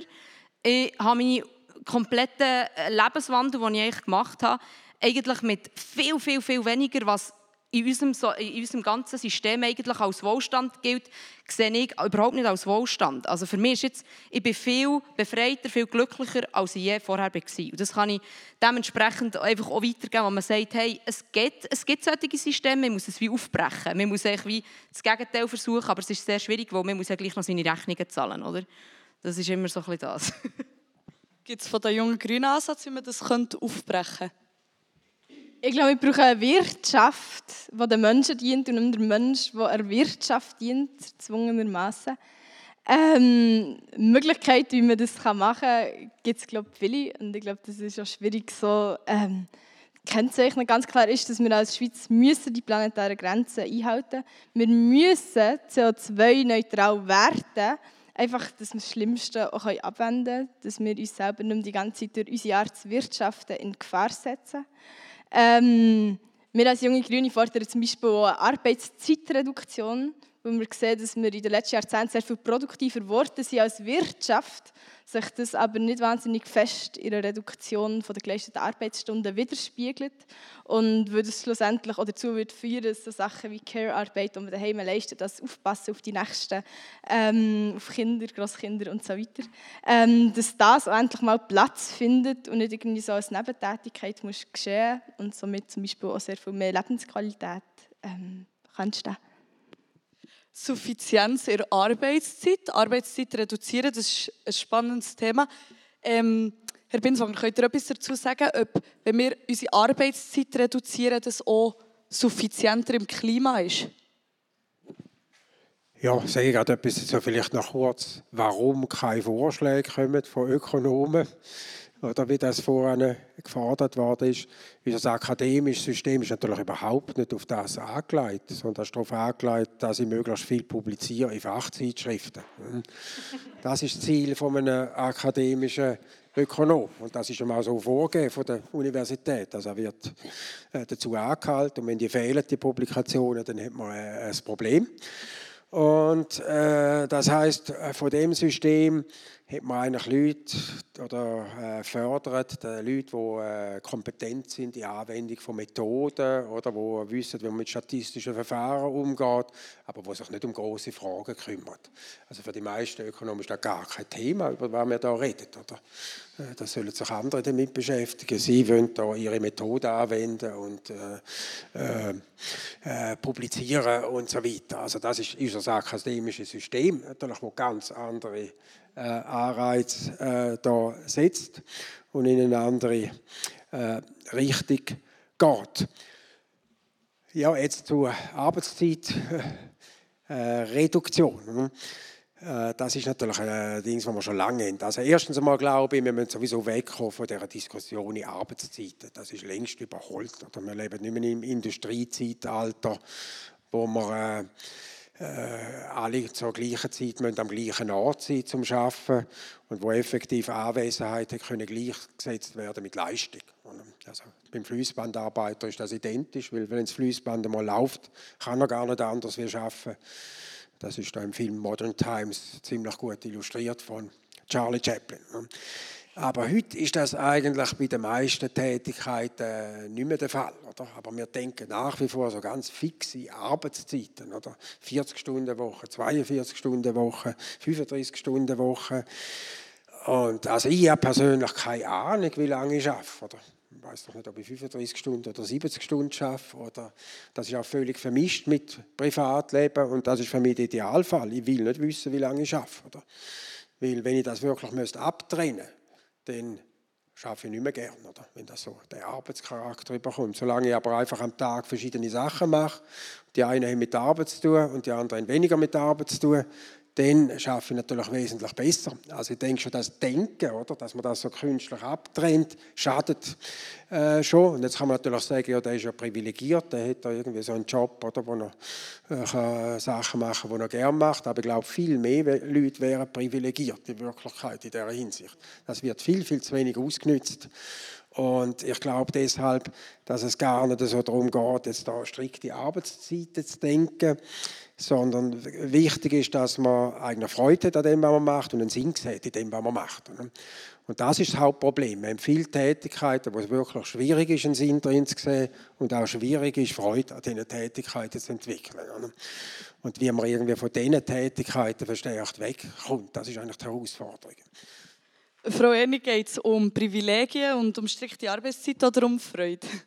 Ich glaube, es geht ein bisschen um beides. Also ich bin voll und ganz einverstanden, dass wir müssen hingehen zu einer Welt, wo wir alle Freude haben an der Arbeit, wo wir gerne zur Arbeit gehen und wo wir gar nicht das Bedürfnis auf haben. Momentan ist aber die Realität, dass ein Großteil der Bevölkerung angestellt ist, also so in einer untergeordneten Situation ist.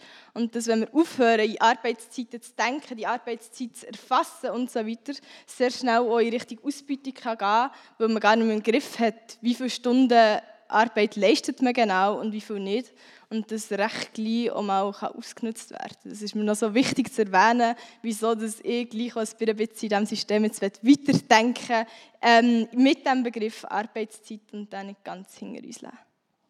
Wir sind in einer ganz spannenden Diskussion. Jetzt möchte ich noch kurz auf die vordere Publikumsfrage eingehen, die wir gestellt haben. Und zwar haben wir euch gefragt, in welchen Bereichen seid ihr besonders suffizient, in welchen vielleicht nicht so. Jetzt schauen wir uns doch die Ergebnisse mal an.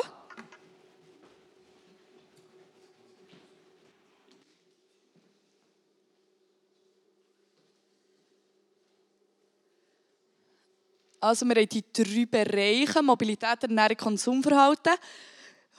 Gutes Publikum, alle sehr suffizient. Können wir das Menti wieder haben?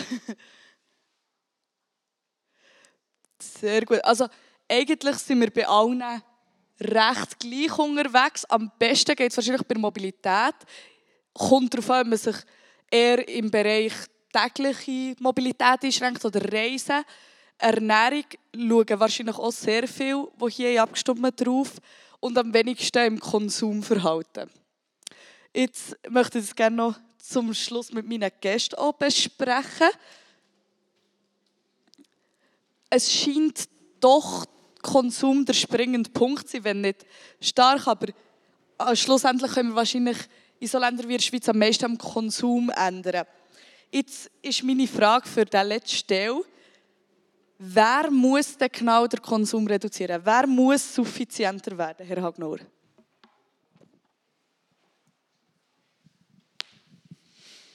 Alle müssen suffizienter werden. Und die gute Botschaft daran ist, dass es ja eigentlich sehr viele Möglichkeiten gibt, wo man das Leben eine Art ändern kann, äh, ohne dass es wirklich negative Konsequenzen hat, ohne dass es den Touch hat vom Verzicht. Und manchmal ist es sogar eben feiner.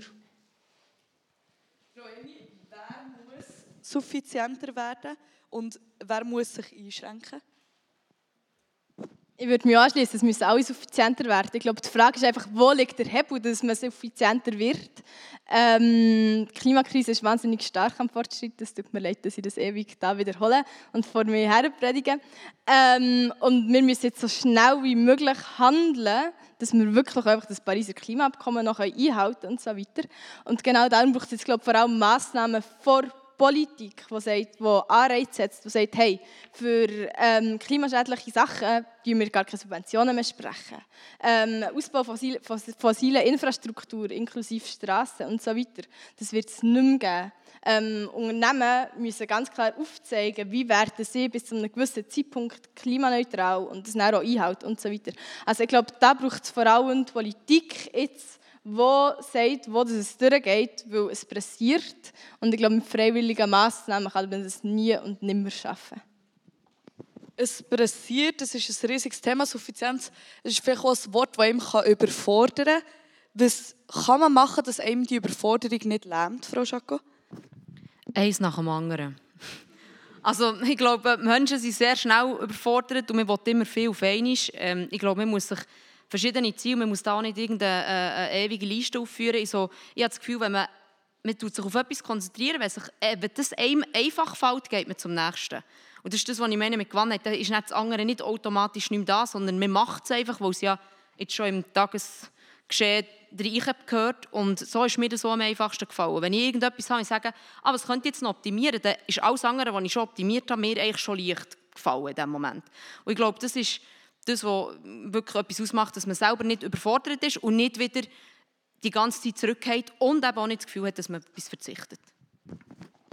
Ich möchte noch kurz, bevor wir zur, schon zum Schluss kommen, wir haben nicht mehr viel Zeit, euch auffordern, eure Fragen per Menti zu stellen. Und zwar haben wir jetzt am Schluss die Möglichkeit, Fragen zu stellen unsere Podiumsgäste.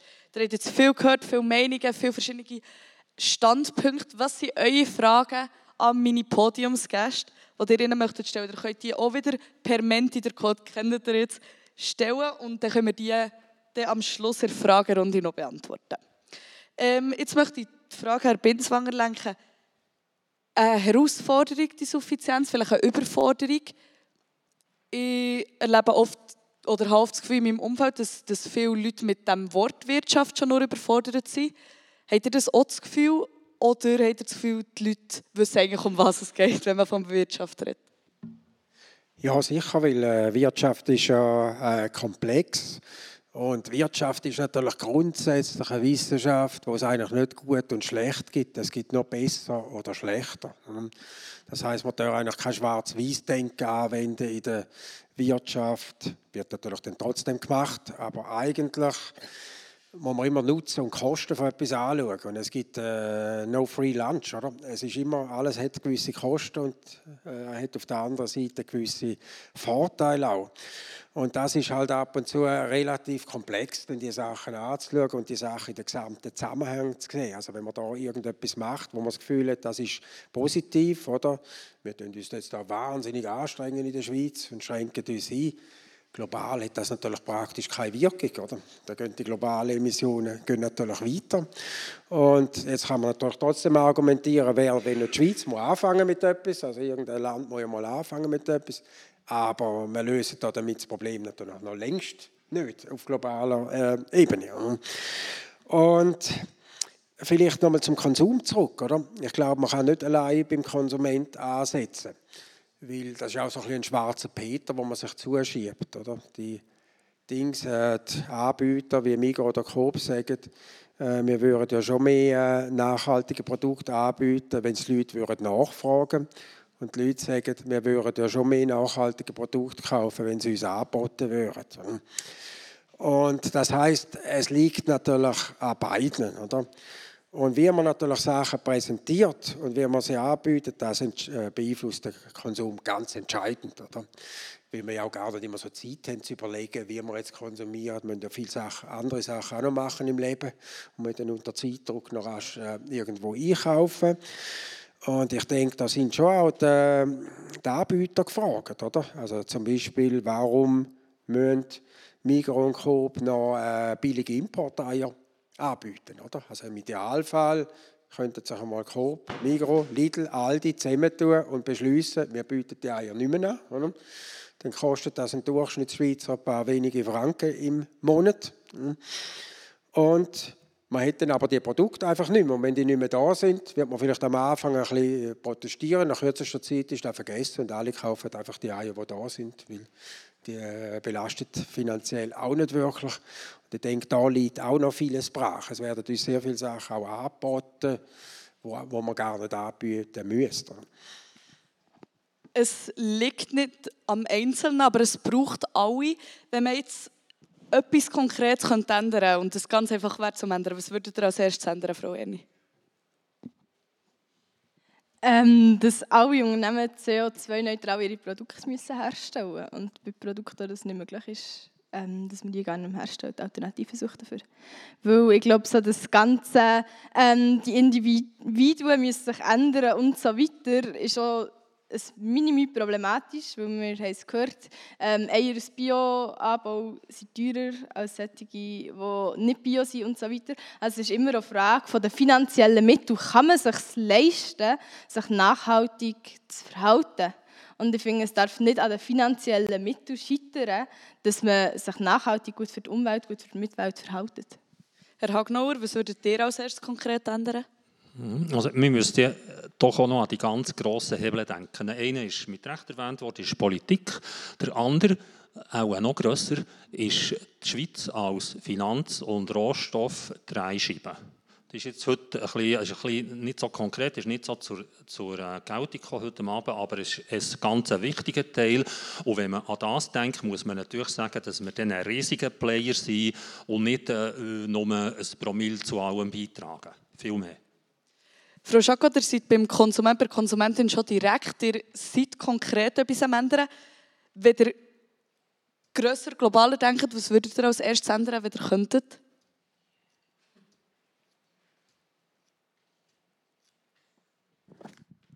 Ich glaube wieder, dass man ein bisschen mehr zu sich zurückkommt. Man will viel zu viel. Also das ist der Mensch, glaube ich einfach. Man will immer, eben auch immer das immer mehr. Ich glaube, dass man einfach mal ein bisschen weniger will. Weniger ist mehr und ich glaube, dass ich auch mehr glücklicher. Weniger ist mehr, Herr Binswanger. Was würdet ihr, abgesehen von eurem ähm, Beruf, ganz privat, was würdet ihr ändern? Äh, ganz privat. Ich äh, könnte natürlich ja noch einiges Optimierungspotenzial, was nachhaltiges Verhalten äh, betrifft. Und ich wollte aber jetzt noch etwas sagen mit dem Vorschlag, oder? ähm, nämlich, dass man der Aktie begrenzte Laufzeit bringt, äh, gibt, oder? Oder, wir haben vorher gesagt, was könnte man ändern bei Aktiengesellschaften? Die können alle Genossenschaften werden. Und mein Vorschlag ist der, wir führen wie bei Obligationen auch bei Aktien begrenzte Laufzeit ein, zum Beispiel 20 Jahre. Was ist der Unterschied im Vergleich zu heute? Heute kann ich permanent äh, spekulieren auf immer steigende Aktienkurse. Wenn die aber eine endliche Laufzeit haben und zum Nennwert zurückgekauft werden, nach 20 Jahren, kann ich nicht auf permanent steigende Aktienkurs spekulieren. Ich weiß, die sind nach 20 Jahren gleich viel wert, wie sie jetzt in dem Moment wert sind, wo man sie ausgegeben hat. Ich habe dann immer noch äh, einen Unterschied zu Obligationen, indem ja Dividenden natürlich viel stärker variieren. Zinszahlungen die sind fix. Dividenden die variieren mit dem Geschäftsgang. Also da gibt es immer noch eine gewisse Spekulation, wie hoch jetzt die Dividenden denn sind. Aber ich würde natürlich den permanenten Wachstumsgedanken damit äh, rausnehmen. Oder? Also ich denke, das wäre mal ein Vorschlag, den man sich ernsthaft könnte überlegen könnte. Merci vielmals. Wir sind schon fast am Schluss von dem Podium angelangt. Ich möchte das Podium beenden, wie es der Fritz hat angefangen. Aber mit der Gegenfrage. Und zwar haben wir am Anfang gefragt, auf was verzichtet ihr konkret? Jetzt ist meine Frage an meine Podiumsgäste. Was ist etwas, wo ihr nicht konkret verzichtet, wo ihr eigentlich gerne würdet verzichten, aber der Verzicht vielleicht nicht ganz schafft? Herr Hagnauer, was ist etwas, wo ihr ein zu verschwenderisch für eure eigenen Ansprüche seid? Ja, da kann man selbstverständlich Verschiedenes erwähnen. Was mir gerade in den Sinn kommt, ist, ist die Wohnsituation. Also, äh, ich denke, wie viele andere ältere Leute haben wir im Prinzip eine eher grosse Wohnung für uns zwei. Das hat natürlich auch seine Geschichte, dass wir uns ein bisschen spät im Leben noch gefunden haben. Man denkt, wunderbar, dann gehen wir auch noch in eine, in eine gepflegte Überbauung. Dann hat es pionierhaft, die damalige Bauherrschaft, die über da sitzt. Aber ich sage es nicht nur wegen dem, die damalige Bauherrschaft hat eine Grundwasserwärmepumpe installiert, mit, äh, dann mit Gas betrieben. Und das ist eigentlich eine super Sache und wir sparen einen Haufen Energie damit. Und es ist selbstverständlich weniger CO2-intensiv, insbesondere weil wir jetzt noch einen Teil Biogas äh, einkaufen für das. Aber äh, Wohnungsgröße ist natürlich ein Thema und das ändert man nicht so schnell. Frau Jaco, trotz unverpackt Laden, trotz Flugverbot, gibt es etwas, wo ihr lieber eigentlich mehr würdet verzichten Ja, Bananen. ich bin ein Bananen-Junkie. Ähm, nein, das ist sicher, es fällt mir sehr schwierig. Aber ich würde auch sagen, also meine definitive ähm, soll ich sagen, Optionen, die mich noch ein bisschen reduzieren können, sind bei mir definitiv auch zu wohnen. Also wir wohnen in einer zu grossen Wohnung. Das wäre auch das Erste, was mir aufgefallen wäre. Frau Erni, trotz Engagement bei den jungen Grünen gibt es etwas, wo ihr gerne mehr würdet verzichten Ich glaube, ich verbringe durch meine politischen Tätigkeiten, meinen Job und das Studium recht viel Zeit vor dem Bildschirm. Ähm, zwungenermaßen, ich glaube, die würde ich sehr gerne reduzieren.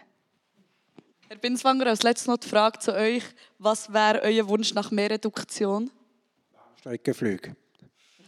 Kurzstreckenflüge kann ich gut verzichten, aber nicht auf Langstreckenflüge. Matthias Binswanger, Nathalie Schacko, Magdalena Erni und Uli Hagnauer, merci vielmals an euch für das tolle Podium. Das ist das Podium, die Rettung vom Klima ist genug, auch genügend von und Generationentandem. Technik Jirschi Leva, Adrian Stoyan und Samuel Müller. Moderation Lea Schütz.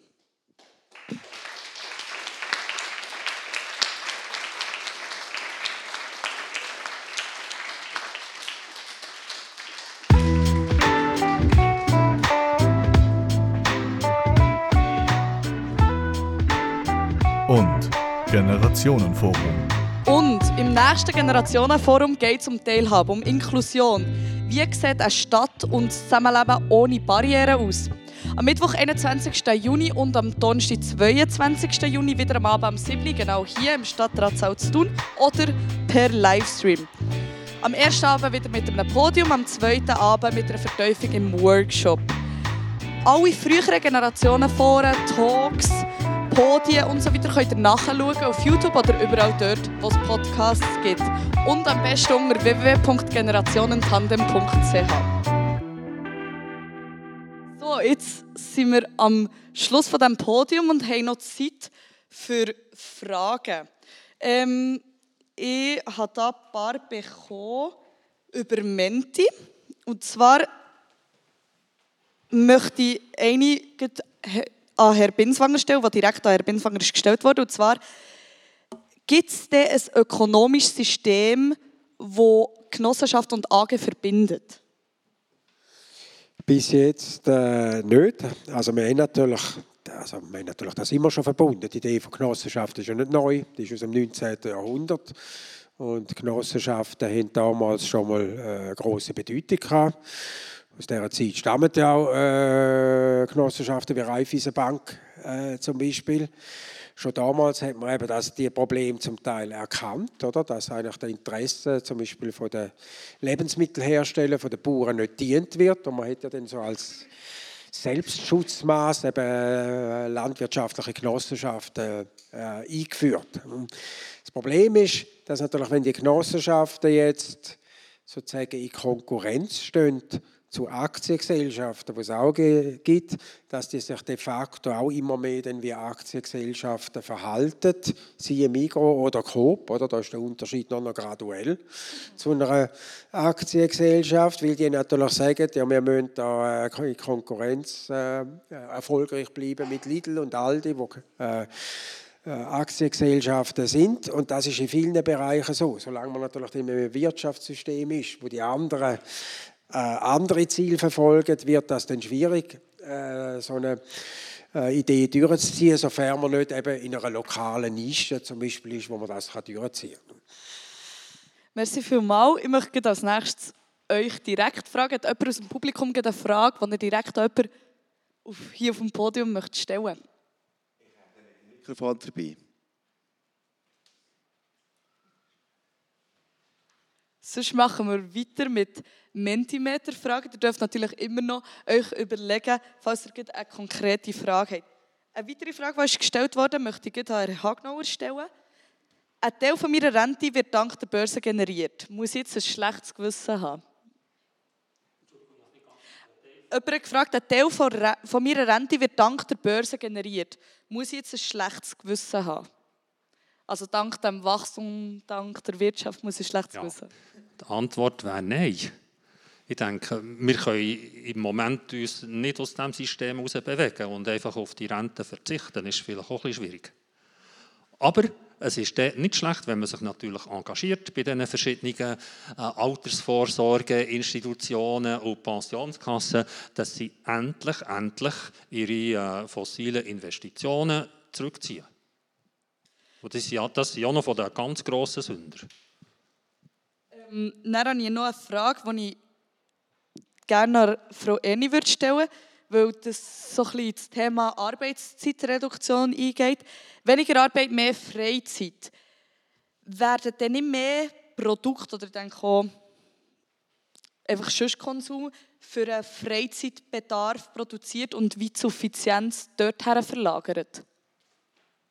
Das ist jetzt ein Wehrweisen, aber ich glaube, es nicht. Frau Schacko hat es vorher erwähnt. Sie wünscht, sie könnte ihren Angestellten mehr Ferien geben, dass sie auch tatsächlich nachhaltig reisen können. Ich glaube, genau solche Sachen würden möglich gemacht werden, dass man bewusster geht einkaufen, vielleicht eher etwas kocht, statt zu essen Takeaway machen. Ähm, dass man eben genau nicht irgendwie für Kurzstrecken ein Flugzeug nimmt, sondern auch vielleicht eine kleine beschwerlichere Reise mit dem Nachtzug antritt. Wir haben ja geredet über ökologischen Konsum, über weniger Konsum und Konsum, der gut durchdacht ist. Frau Schacko, dürfen wir ein Right to Repair verlangen? Ich hoffe es. Also, ich finde, man sollte alles irgendwie dürfen noch reparieren. Es ist mittlerweile, wie wir alle wissen, nicht überall möglich. Ähm, wir versuchen es trotzdem immer wieder. Wir haben bei uns auch eine Werkstatt, wo wir irgendwie jedes mögliche Teil irgendwie versuchen, wieder zum Gang zu bringen. Äh, manchmal muss man sich dort auch überlegen, ähm, was ist nachhaltiger. Aber äh, bis zu einem gewissen Grad ist es natürlich immer besser, wenn man kann reparieren kann. Darum würde ich schon sagen, es sollte definitiv das Right to, to Repair geben. Ja.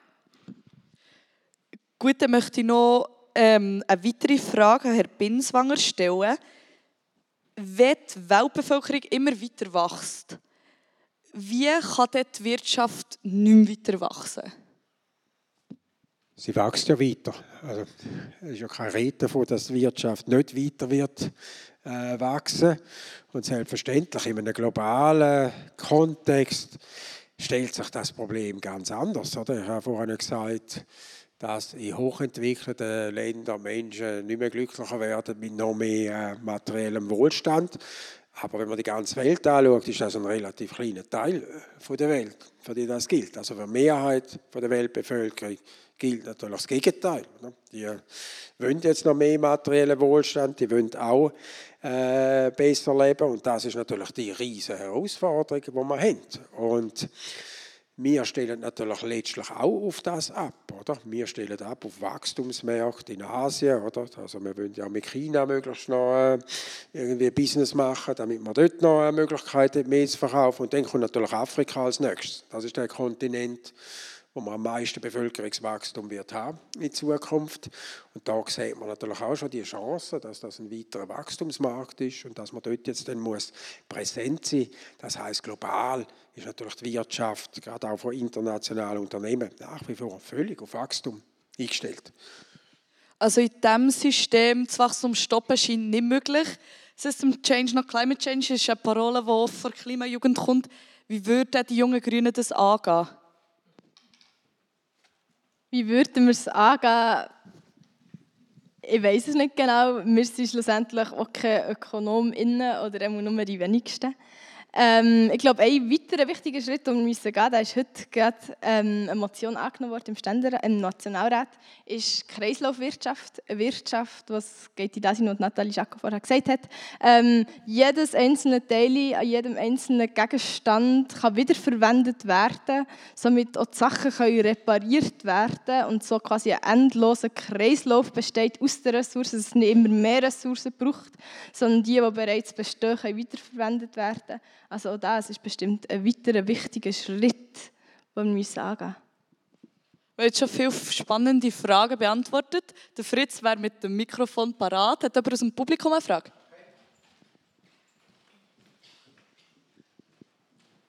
Ja, gleich noch eine Frage, Herr Binsanger, und zwar, wie würdet ihr das einschätzen? Wir haben jetzt viel über die Aktiengesellschaft äh, geredet. Ich kenne eine spezielle, spezielle Form für Aktiengesellschaft ein näher. Das ist die gemein äh, wirtschaftlich orientierte hm, Spital, Spitalaktiengesellschaften im Kanton Bern. Das heißt, Aktien sind nicht handelbar, beziehungsweise nicht börsenkontiert, das heißt Abschaffung von der Börse.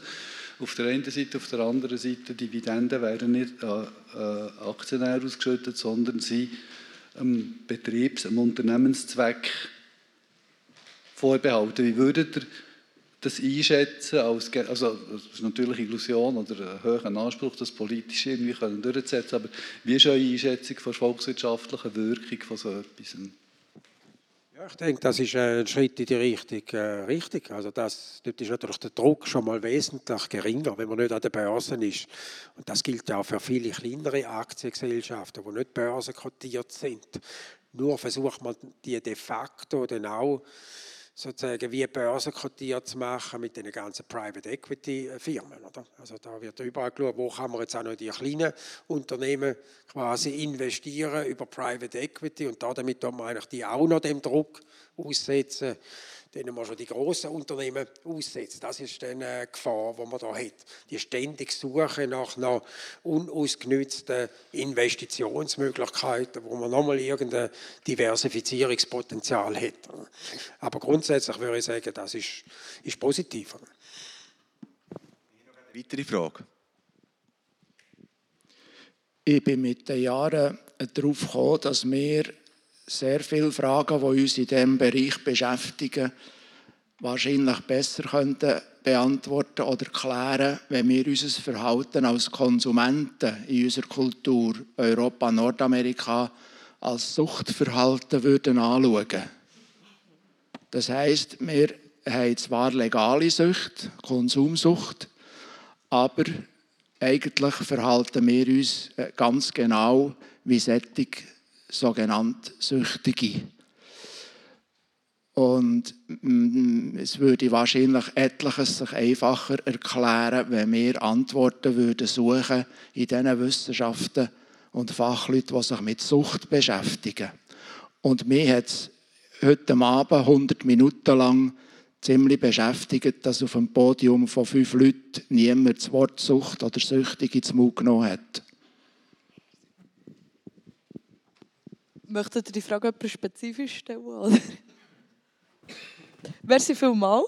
Also ich würde Ähm, noch etwas dazu sagen. Eigentlich hat das ja fast gleich damit zu tun, dass wir immer einen vollen Kühlschrank brauchen. Also erwähnt ist es ja schon wie geworden, oder? Wir haben wie ein grundsätzliches Problem, dass wir eigentlich immer wieder einen vollen Kühlschrank brauchen, wo immer das Gefühl haben, wir haben zu wenig zu essen. Dabei sind wir die, die am meisten zu essen haben. Also es ist schon, ich denke, jetzt schon auf eine Art und Weise ähm, erwähnt worden, aber es ist natürlich nicht eine Lösung gefunden worden. Das ist definitiv nicht, ja. Vielleicht auch kurz etwas dazu. Ich denke, das kann man durchaus unter dem Aspekt sehen, Konsumsucht. Aber das ist natürlich eine Sucht, die gefördert wird. Oder? Und eine Sucht, die als positiv angeschaut wird, die tun wir ja nicht verurteilen und sagen, das ist irgendwie negativ, sondern das ist ja etwas, was im Allgemeinen toll ist. Oder? Äh, eben ein Großteil vom Konsum dient ja am Vorzeigen auch anderen. Damit kann ich mich abheben von anderen und zeigen, wer ich bin. Also es ist eine Sucht, äh, wo gesellschaftlich nicht geächtet wird. Und ich denke, das macht einen riesen Unterschied. Wir haben Sucht, die wir verurteilen, und wir haben andere Art von Sucht, die wir eben gar nicht verurteilen, sondern als positiv betrachten. Merci vielmals. Ähm, Gibt es noch gerade irgendeine offene Frage? in so diesen Diskussionen ist immer sehr häufig das Thema vom Individuum. Oder? Und haben wir auf die Zucht sind zu sprechen gekommen, wo ich sehr spannende äh, These finde. Eben, wenn wir über die Zucht reden, eben, dann tut man nicht die Süchtigen fragen, äh, wie kommst du von diesem ganzen Trip oben runter und was musst du jetzt hier verändern am Schluss. Natürlich ist das auch wichtig, aber ich glaube, es ist wirklich die systemische Frage. Und dort bin ich einfach immer, oder ich bin eigentlich recht frustriert, weil ich das Gefühl habe, es gibt im Moment nicht wirklich eine mehrheitsfähige, schnelle Lösung, weil das, was ich von, von Seiten von Uli Hagnauer und von Magdalena Erni gehört ich persönlich bin voll auf dieser Seite. Gleichzeitig ist das eine Minderheitsposition, ist politisch nicht mehrheitsfähig und eben die Ökonomie, das, das frustriert natürlich extrem, wenn ich höre, ja, die Ökonomen, die interessiert die Frage gar nicht ähm, und, und unverpackt laden, ja, läuft auch nicht mehr so gut wie vor zwei Jahren mit Corona, riesen, riesen Hype und jetzt irgendwie mit dem Krieg Einbruch. Es ist vor allem frustrierend. Könnt ihr noch irgendetwas Hoffnungsvolles sagen zum Schluss? Also hoffnungslos, äh, hoffnungsvolle Schlussrunde. Ähm, Frau Erni, was könnt ihr hoffnungsvolles dazu sagen?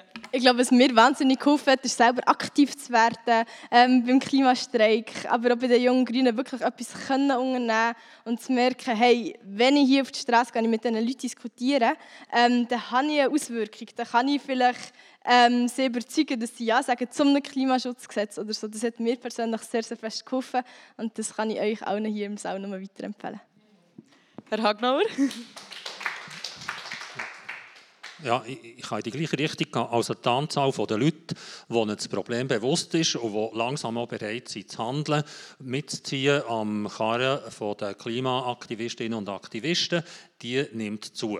Das ist also ein bisschen abgenommen nach Corona, das ist auch so, die, viele sind nachher daheim geblieben, jetzt nimmt sie wieder zu, das ist ein bisschen ermutigend, aber die Zeit läuft. Das ist das Problem. Und wir sind spät dran, äh, aber trotzdem müssen wir doch noch schauen, wenigstens äh, die Situation zu mildern, für das vielleicht auch die nächsten Generationen noch ein bisschen mehr Chancen haben, auch noch etwas dagegen zu machen.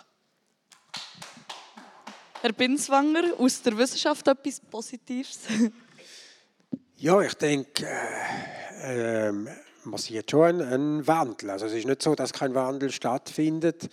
Es gibt heute viel mehr äh, jüngere Leute, vor allem auch, die sich Sinnfragen stellen. Nicht, wozu machen das eigentlich? Äh, man will nicht einfach nur möglichst viel Geld verdienen, man will auch eine Tätigkeit haben, die Sinn macht. Das ist vor ein paar Jahrzehnten nicht so gewesen. Äh, man will auch nicht unbedingt 100% mehr arbeiten, man will auch weniger arbeiten und man will gut leben. Ich denke, da ändert sich schon relativ viel. Und vielleicht allgemein in der Schweiz haben wir natürlich immer die Tendenz, das Glas nicht zu neun Zettel als voll zu sehen, sondern zu einem Zettel als leer. Das heißt, wir hacken immer auf dem um, was nicht gut ist, was nicht perfekt ist und man muss noch besser werden und das muss man auch noch besser machen. Man muss auch mal ab und zu sehen, auf einem wahnsinnig hohen Niveau und wie gut wir hier leben in der Schweiz. Das ist ja an sich positiv. Oder? Und da haben wir eigentlich die Möglichkeit, noch mehr daraus zu machen. Also ich würde sagen, das ist eigentlich die Hauptbotschaft. Machen wir doch in der Schweiz ein bisschen mehr aus dem, aus dieser guten Situation, die wir haben und probieren wir ein bisschen mehr Sachen auch aus. Frau Schako, ein positives Schlusswort von eurer Seite?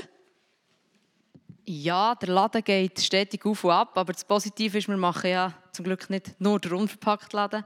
Ähm, wir haben dementsprechend auch Caterings, die wir anbieten. Und die gehen nur noch so, also ein gewisses Wachstum, das in die richtige Richtung geht. Weil es ist definitiv das mit dem kleinsten ökologischen Fußabdruck im ganzen Kanton Bern. Weiter habe ich noch nicht geschaut. Also von dem her ist schon mal sehr positiv und wir werden wirklich sehr, sehr viel buchen, weil die Leute es immer mehr schätzen. Ähm, und dementsprechend äh, kann ich nur sagen, geht es sicher dort in die richtige Richtung. Merci vielmals.